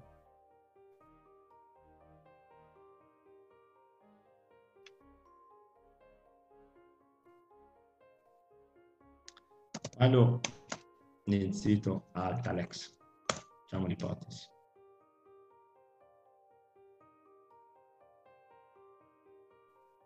Un pochino, eccolo qua. Vedete qui in alto sulla destra ci sono i tre puntini che mi consentono di aprire un menu a tendina. Se io vado e scendo, vado su altri strumenti e vado su strumenti per sviluppatori, automaticamente mi si aprirà una finestrella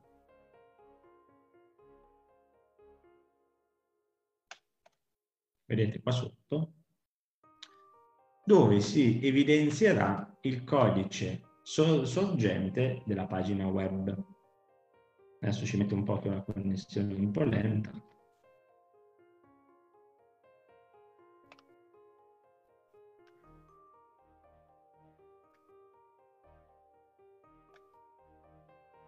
Oh, vedete qui? C'è la freccettina.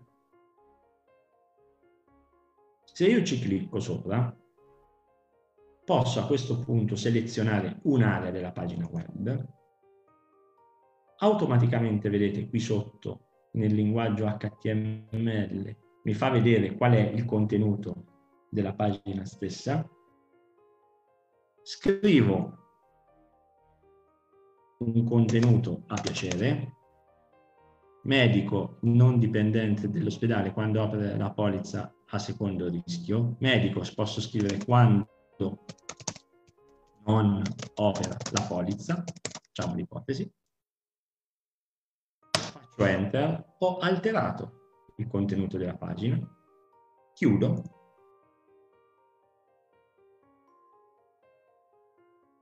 E faccio anche magari uno screenshot.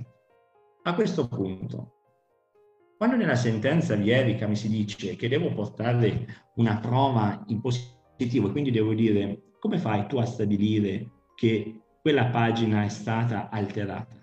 Non te la posso portare. Perché? Perché in questo caso mi si impone una probazio diabolica. Ecco perché se voglio acquisire una pagina web, la dovrò acquisire ovviamente quelle best practice e la dovrò acquisire in modo tale che io possa garantire la integrità del medesimo, la imputabilità del medesimo, ma per fare ciò dovrò adottare tutta una serie di cautele di carattere tecnico che mi andranno ad evidenziare l'IADER, mi andranno ad evidenziare il codice HTML e i meta tag dovrò anche capire quando è stata pubblicata, tant'è vero che il dottor Neggiato è stato molto chiaro quando ha parlato anche della data e la data certa con riferimento a queste evidenze di carattere informatico. E quindi come si può imporre una prova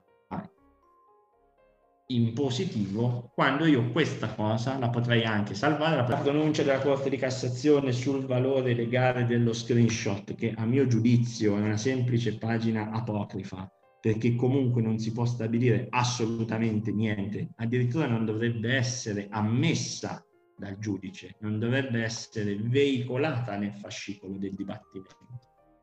Ma andiamo avanti bre- brevemente prima di instaurare il dibattito. Vediamo cosa accade dopo della legge numero 48 del 2008.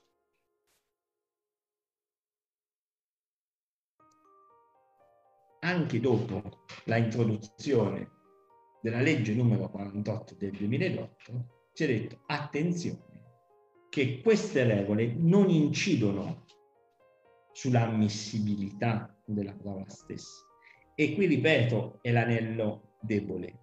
È l'anello debole perché la palla viene rimessa tutta nelle mani del giudice. E quindi per alcuni si è detto attenzione, non è proprio così. Perché?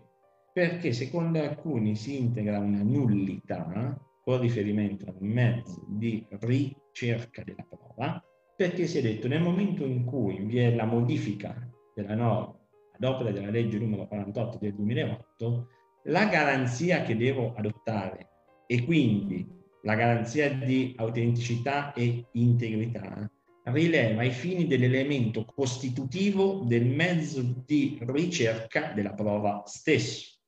Quindi se violo quell'aspetto si integrerebbe una novità. La Cassazione dice no, attenzione, non si può considerare una nullità perché ciò in effetti non prevede il codice. Tant'è vero che la legge numero 48 del 2008 si è scordata assolutamente delle sanzioni di carattere processuale. Perché, ripeto, si è detto che dobbiamo adottare tutta una serie di cautele con riferimento all'informazione digitale e quindi alla tecnica di acquisizione, perché è lì che rileva, però dopo, alla fine, il tutto viene rimesso alla prudente valutazione del giudice stesso. Altri hanno detto, attenzione, in questi casi siamo nell'ambito di una inutilizzabilità addirittura. Anche qui la Cassazione dice no, non c'è nemmeno questa tipologia di sanzione perché ciò non è prevista tassativamente dal codice stesso. Tant'è che con la pronuncia che proietto a video dice attenzione, qui effettivamente starà alla bravura dell'avvocato probabilmente difendere correttamente il suo cliente e far presente che comunque c'è stata una violazione delle best practice e quella violazione delle best practice molto spesso non ci consente di fornire in positivo una prova dell'alterazione, no, potrà incidere soltanto sull'attendibilità. Noi infatti molto spesso dovremmo giocare la partita sull'attendibilità di quella prova acquisita con tecniche che non sono coerenti rispetto alla best practice.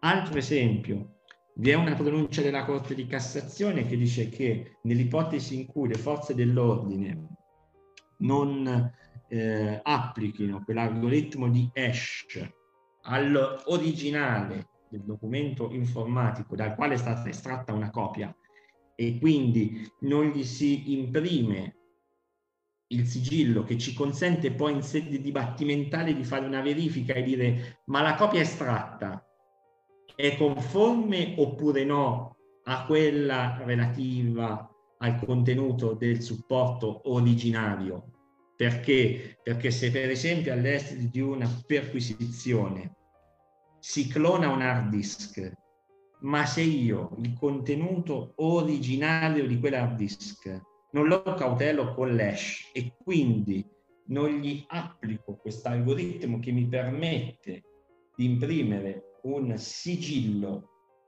al supporto originario, quindi al contenuto del supporto originario, come faccio in fase dibattimentale a dire che la copia forense sulla base della quale sono state fatte tutte le analisi è coerente, è conforme a quella che magari è sotto sequestro e che quindi contiene il dato originario.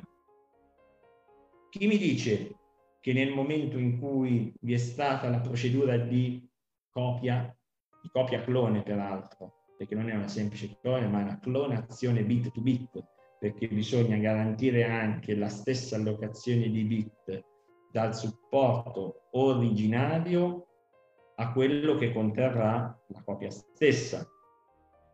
E se la Cassazione mi esclude che il calcolo del valore di hash del contenuto informatico che è memorizzato nel supporto originario non ho la possibilità di effettuare il riscontro a valle nel momento in cui davanti al giudice si dirà guardate che due anni fa è stata effettuata una copia clone del contenuto dell'hard disk Y, sono state fatte queste analisi, ma io devo avere la possibilità di dimostrare che quelle analisi effettuate sulla copia sia stata effettuata su una copia conforme a quella che è contenuta nel supporto originario, ma senza il calcolo del valore eh, di hash non sarà più eh, possibile.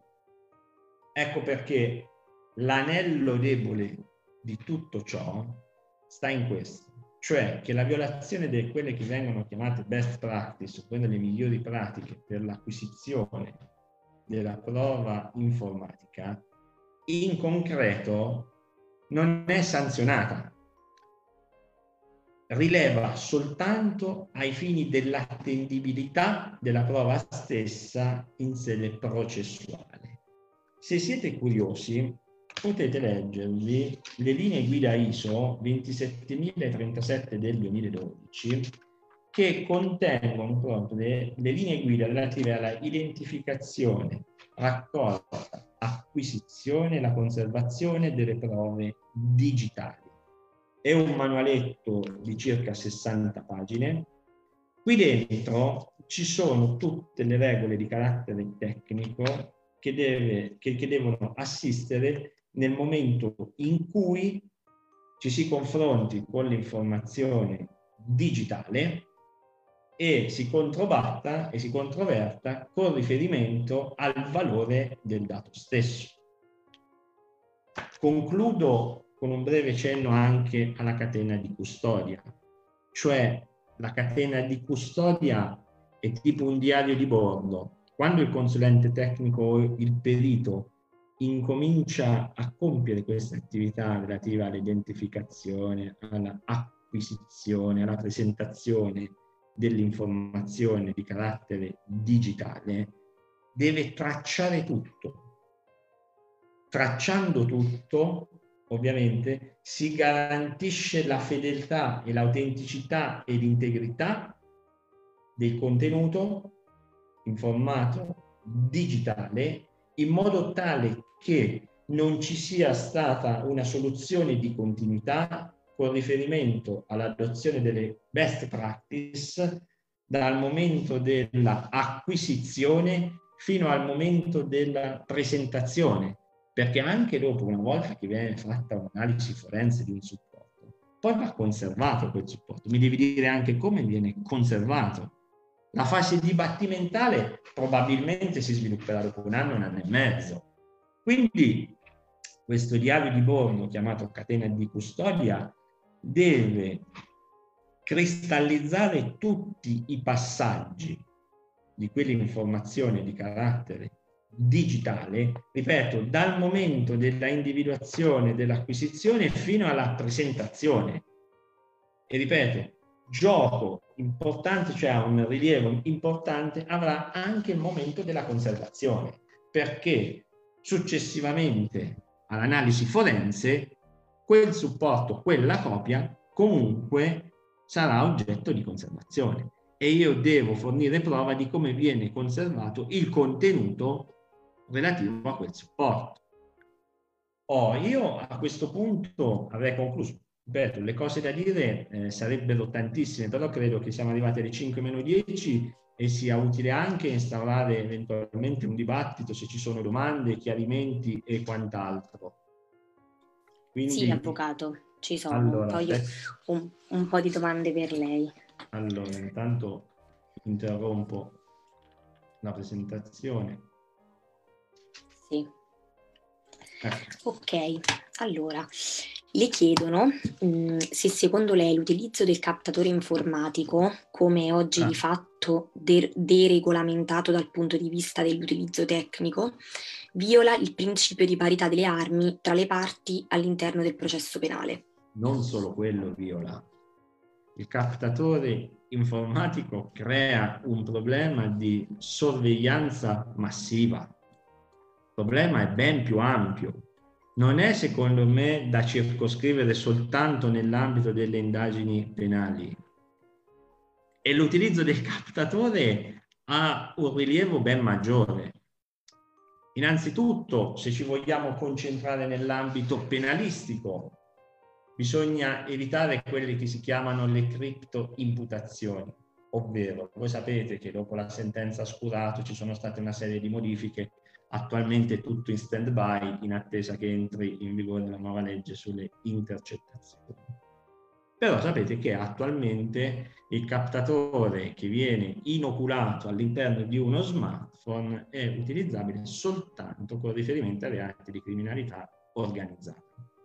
Quindi si potrebbe partire per esempio da delle ipotesi di reato concorsuali che strumentalmente si ascrivono in forma associativa e quindi permettere essere un grimaldello per utilizzare il captatore. Questo sarebbe un fenomeno patologico, tant'è vero che ci sono anche un paio di pronunce della Corte di Cassazione, già dopo la sentenza scurata, che dice attenzione, bisogna comunque valutare ex ante se la contestazione la corretta ab origine, perché se la contestazione non la corretta ab origine ci possono essere dei dubbi con riferimento anche alla utilizzabilità di ciò che si capta con questo strumento ed è il primo aspetto. Con la legge nuova relativamente alle intercettazioni eh, telefoniche vi è eh, un passaggio, vi è una norma che prevede proprio la possibilità di interrompere il funzionamento del captatore da remoto. Questo è importantissimo perché finita l'arco temporale di autorizzazione, quindi di copertura autorizzativa e quindi di utilizzabilità di questo strumento, ovviamente ci deve essere la possibilità di interrompere sotto il profilo tecnico il funzionamento. Perché? Perché, ripeto, se non riusciamo da remoto a interrompere il funzionamento del captatore, si tramuta, ripeto, in uno strumento di controllo massivo che non solo va ad incidere sul principio della parità delle armi, ma va ad incidere anche su altri diritti costituzionalmente garantiti.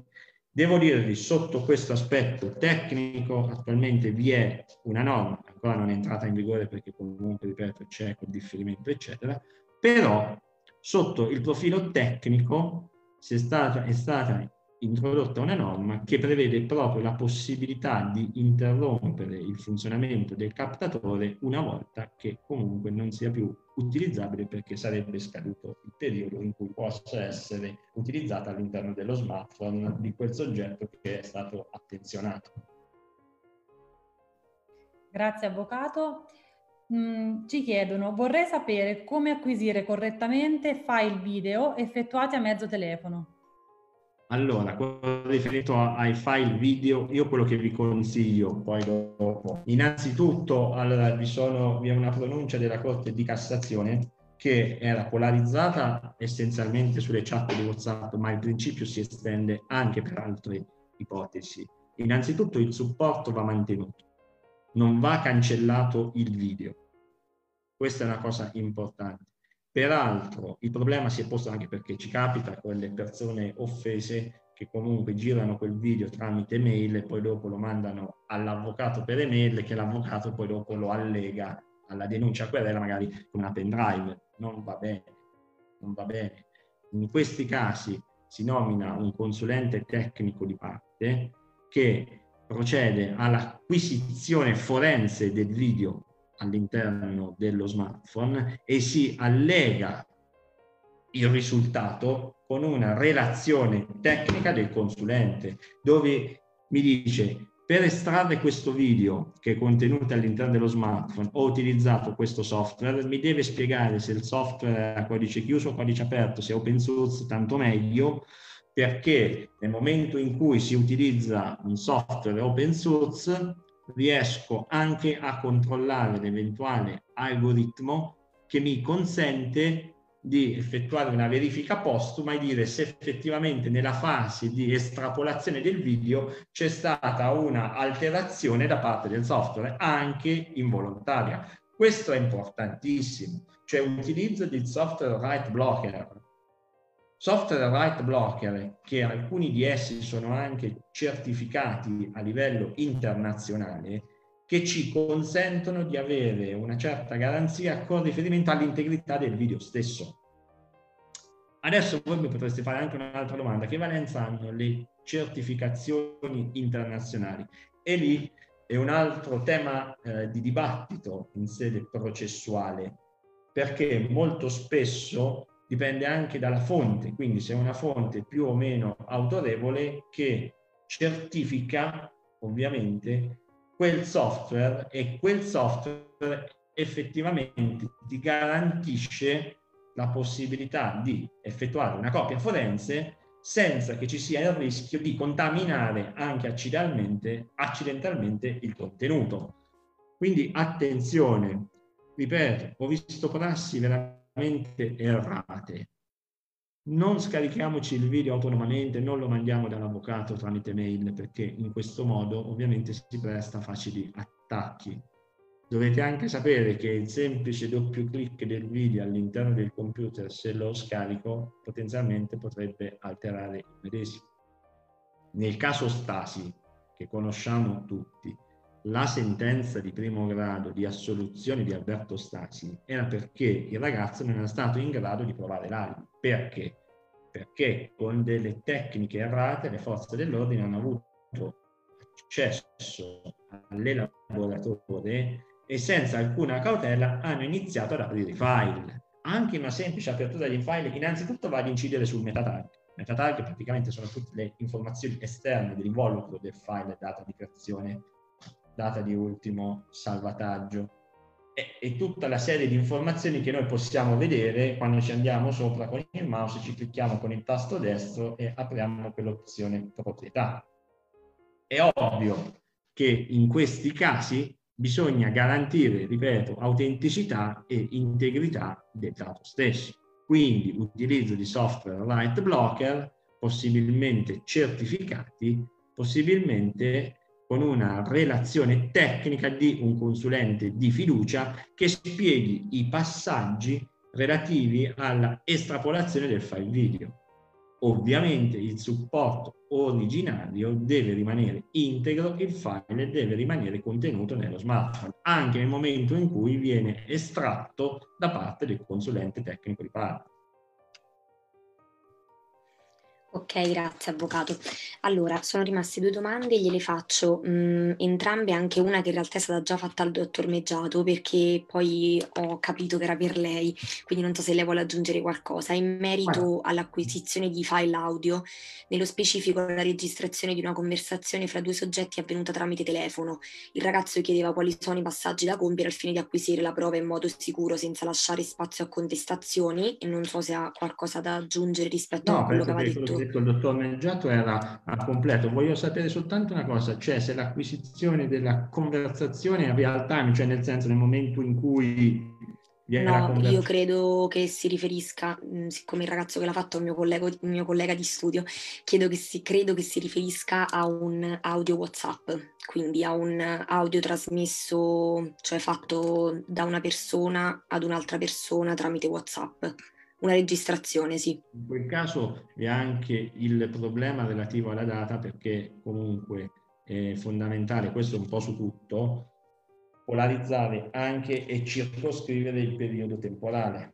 Quindi eh, connesso generalmente anche fra l'audio, questo è quello che abbiamo visto compiere nelle indagini, anche quelle più complesse, è la nomina del, ehm, del, del perito o del consulente eh, tecnico con riferimento alla voce, quindi la perizia fonica o la consulenza fonica. Okay. Perché molto spesso nel momento in cui si producono queste chat di WhatsApp si contesta il contenuto stesso dicendo attenzione, è vero che è stato mandato con il mio telefono, ma non è la voce mia, perché ti dice guardate che con i sincronizzatori vocali oggi puoi alterare un file audio e lo puoi tarare anche sulle voci più o meno gravi, più o meno acute, più o meno basse, che quindi può esserci anche una sovrapposizione con un soggetto che effettivamente magari non ha mandato quell'audio. Quindi ci sono degli aspetti anche connessi, non soltanto con l'acquisizione in senso tecnico che il dottor Neggiato ci ha detto, ma anche con riferimento alla paternità del file audio stesso. Ed è importante. Con riferimento sempre al file audio, molti pensano, ah ma non si può produrre perché è un'intercettazione, eccetera. No, perché questa è sempre una conversazione che è intercorsa tra i due interlocutori. Il Invece problema sì. che si eh, pone anche quando è che si confina nell'intercettazione, ma l'intercettazione è posta dalla captazione dell'audio da parte di un terzo che non è parte della conversazione. Se la conversazione audio intercorre tra due soggetti, alfa e beta, e uno dei due procede a registrare non sia nell'ambito dell'intercettazione, ma sia nell'ambito della documentazione e su questo punto c'è Cassazione. Poi dopo, per ascrivere la paternità di quel file audio, a questo punto c'è tutto un plesso di norme a parte, ripeto, eh, nomineremo il consulente tecnico fonico o il perito fonico perché ci possono essere dubbi anche con riferimento alla, al suono e quindi alla possibilità di ascrivere quel contenuto ad un soggetto. Eh, posso chiedere una cosa un momento su, su questo tema? Eh, relativo ai, sempre agli audio, cioè non si potrebbe in alcuni casi rientrare nel 617 septies, cioè la diffusione di registrazioni se fatta con l'intento di nuocere, diciamo, al buon nome di qualcuno. Cioè, se io parlo con un mio amico e dico, non lo so, X secondo me è una persona pessima, ma anche in termini peggiori, questo mio amico lo, eh, insomma, fa, rende nota quest'altra persona che io ho detto questa cosa qua, oppure lo rende nota ad altri, non si potrebbe anche configurare? Si è posto caso pratico, questo che mi dice lei, però con richiesta di una somma di denaro. Allora la fattispecie però non prevede quell'ipotesi, perché la fattispecie va ad incidere soltanto sulla tutela dell'onore. Quindi nel momento in cui magari c'è anche una richiesta di una somma di denaro, si potrebbero configurare altre ipotesi di reato, perché strettamente connessa a quello che mi dice lei, molto spesso c'è anche la richiesta di denaro pur di non diffondere quel file audio. Quindi eh, nella, nella, pratica ne abbiamo viste tante, sinceramente, però ci potrebbe stare, certamente sì. Certamente sì. Tra l'altro okay. è stato oggetto anche di un parere in questo aspetto che ha fatto il dottor Cantò. Ok, sono... non so se sì, in realtà c'è un'ultima domanda, ma mh, mm, ha già risposto in parte, però io la leggo ugualmente. E, mh, mm, come si procede di solito all'acquisizione di chat, quindi foto, conversazioni che avvengono tramite WhatsApp, visto che lo screenshot non garantisce la prova? In merito a tale sì, anche, no, scusate, anche in questo caso, non so se lo sapete, ma credo di sì, c'è una pronuncia della Cassazione che grida vendetta che dice addirittura eh, è utilizzabile la fotografia fatta con un cellulare della chat di WhatsApp che sta all'interno di un altro smartphone. Allora, quello che vi ho detto, una cosa è l'acquisizione forense, poi che di fatto vengano allegate nel fascicolo delle indagini preliminari è un altro aspetto. Allora, se io per esempio ho una chat di WhatsApp e la veicolo stampata su carta e la lega la denuncia querela, ovviamente devo essere così fortunato che nessuno mi contesti il contenuto. Se le altre parti non pongono in dubbio il contenuto di quella chat, e va bene. Diciamo scopo di questo incontro invece di fare un salto ulteriore è quello di farvi capire che così come ho falsificato una pagina web e l'ho fatta con due clic, con alcuni applicativi posso crearmi una chat di WhatsApp assolutamente simmetrica, assolutamente identica a quella dell'applicativo reale. La Cassazione cosa dice? Una pronuncia della Cassazione dice non possiamo portare la trascrizione della chat di WhatsApp e basta. Che vuol dire? Se voi andate nello smartphone e aprite WhatsApp, vi è quell'opzione dove dice esporta chat esporta chat che succede? Crea un file in .txt, c'è tutto il contenuto all'interno che poi si veicola per email. Innanzitutto c'è anche un doppio passaggio perché addirittura quel contenuto si invia tramite mail. La Cassazione ha detto no, attenzione, non è utilizzabile in questo senso perché io non ho la garanzia di paternità e di autenticità del contenuto, perché essendo un file TXT chiunque può modificarlo addirittura è più semplice di Word, cioè più o meno è simile, però il TXT non c'ha la formattazione, non c'ha niente, quindi addirittura posso inserire uno spazio, caratteri e quant'altro come voglio. E allora la Corte di Cassazione di questo caso bisogna comunque allegare anche il supporto, perché se si allega il supporto e quindi con le tecniche della best evidence e quindi delle best practice che ci consentono di estrapolare la chat di WhatsApp e quindi evidenziare il protocollo che sta alla base, evidenziare anche la data e gli interlocutori, perché poi dice si fa presto a parlare di WhatsApp, sì, ma WhatsApp dobbiamo anche sapere che è all'interno del nostro smartphone quella chat. Se fosse una chat di Telegram funziona in maniera diversa, perché la chat di Telegram non entra dentro il nostro smartphone. La chat di Telegram risiede in un server eh, a quel punto non posso acquisire il contenuto del cellulare in maniera così agevole perché? Perché la chat di Telegram non entra nel cellulare. Quello che vediamo nel cellulare è una semplice bacheca di un server che sta addirittura all'estero. Tant'è vero, vi siete mai posti il dubbio perché nella chat di Telegram posso effettuare la modifica del messaggio, nella chat di WhatsApp no? perché nella chat di Telegram modifica il messaggio e quindi posso effettuare anche un'aggiunta, una, togliere una parola o meno. Su WhatsApp posso soltanto cancellare il messaggio entro 5 minuti, finisce lì. Su Telegram invece posso anche effettuare le modifiche del contenuto. Questo perché? Perché il messaggio è nel server.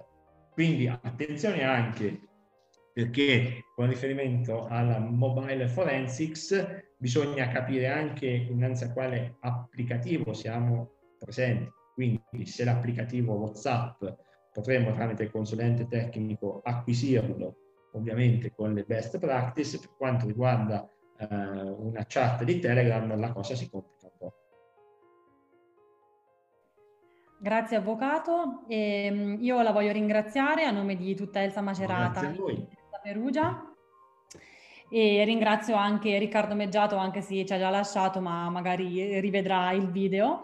E lascio la parola ai presidenti relativamente di Elsa Perugia, Fabrizio Caposiena e Elsa Macerata, Federica Paolucci. E ringrazio nuovamente tutti da parte di Elsa Perugia. Grazie a voi, grazie per l'invito e alla prossima, grazie ancora. Io faccio semplicemente i ringraziamenti conclusivi accodandomi a quanto già detto Alice, ringrazio i professionisti intervenuti, l'avvocato Brazzi e l'hacker Meggiato e in particolare volevo portare questi ringraziamenti ad Elsa Perugia, eh, soprattutto diciamo, per la piacevole occasione di concludere i nostri eventi dell'anno sociale 2019-2020 questo, con questo evento congiunto, soprattutto perché la sesta sezione di Perugia è guidata dal mio collega presidente, ma anche collega in segreteria nel Privacy Policy Team Fabrizio Caposiera e quindi sono super contenta insomma della, dell'occasione di concludere così eh, l'anno sociale. E niente, saluto tutti quanti sono intervenuti sia qui su Zoom sia su Facebook e lascio la parola a Fabrizio e ringrazio nuovamente tutti quanti. Grazie. Sì, buonasera, eh, anch'io mi accodo ai ringraziamenti già effettuati. Mm, noi appunto, come già detto, siamo contentissimi di aver collaborato con, con Elsa Macerata, eh, soprattutto anche per le ragioni già spiegate da Federica, eh, con la quale sono legato quindi, da un rapporto di, di, amicizia e di collaborazione che va avanti già da, da tempo. Ringrazio Riccardo Meggiato che è diventato in questi mesi un amico di Elsa partecipando a più di un nostro evento. Ringrazio eh, l'avvocato Massimo Brazzi che eh, ha sempre dimostrato grandissima disponibilità nei nostri confronti, eh, sia nella sua veste eh, di docente, di avvocato, sia nella sua veste di membro del, dell'Ordine degli Avvocati di Perugia. E quindi a tal riguardo ringrazio appunto gli ordini che ci hanno patrocinato, l'Ordine degli Avvocati di Perugia e l'Ordine degli Avvocati di, di Macerata. Eh, Ringrazio ancora l'avvocato Brazzi di cui appunto sono fiero di essere anche allievo alla scuola di specializzazione alla SPLE di Perugia e quindi eh, è sempre un piacere ascoltare. Eh, grazie ancora a tutti e volevo semplicemente ricordare che eh, questo evento sarà comunque presente sulla nostra pagina Facebook, quindi la diretta verrà salvata e poi verrà anche realizzato un podcast. Grazie ancora e buona serata a tutti. Ciao, grazie. Grazie a tutti. Grazie a tutti, grazie ancora.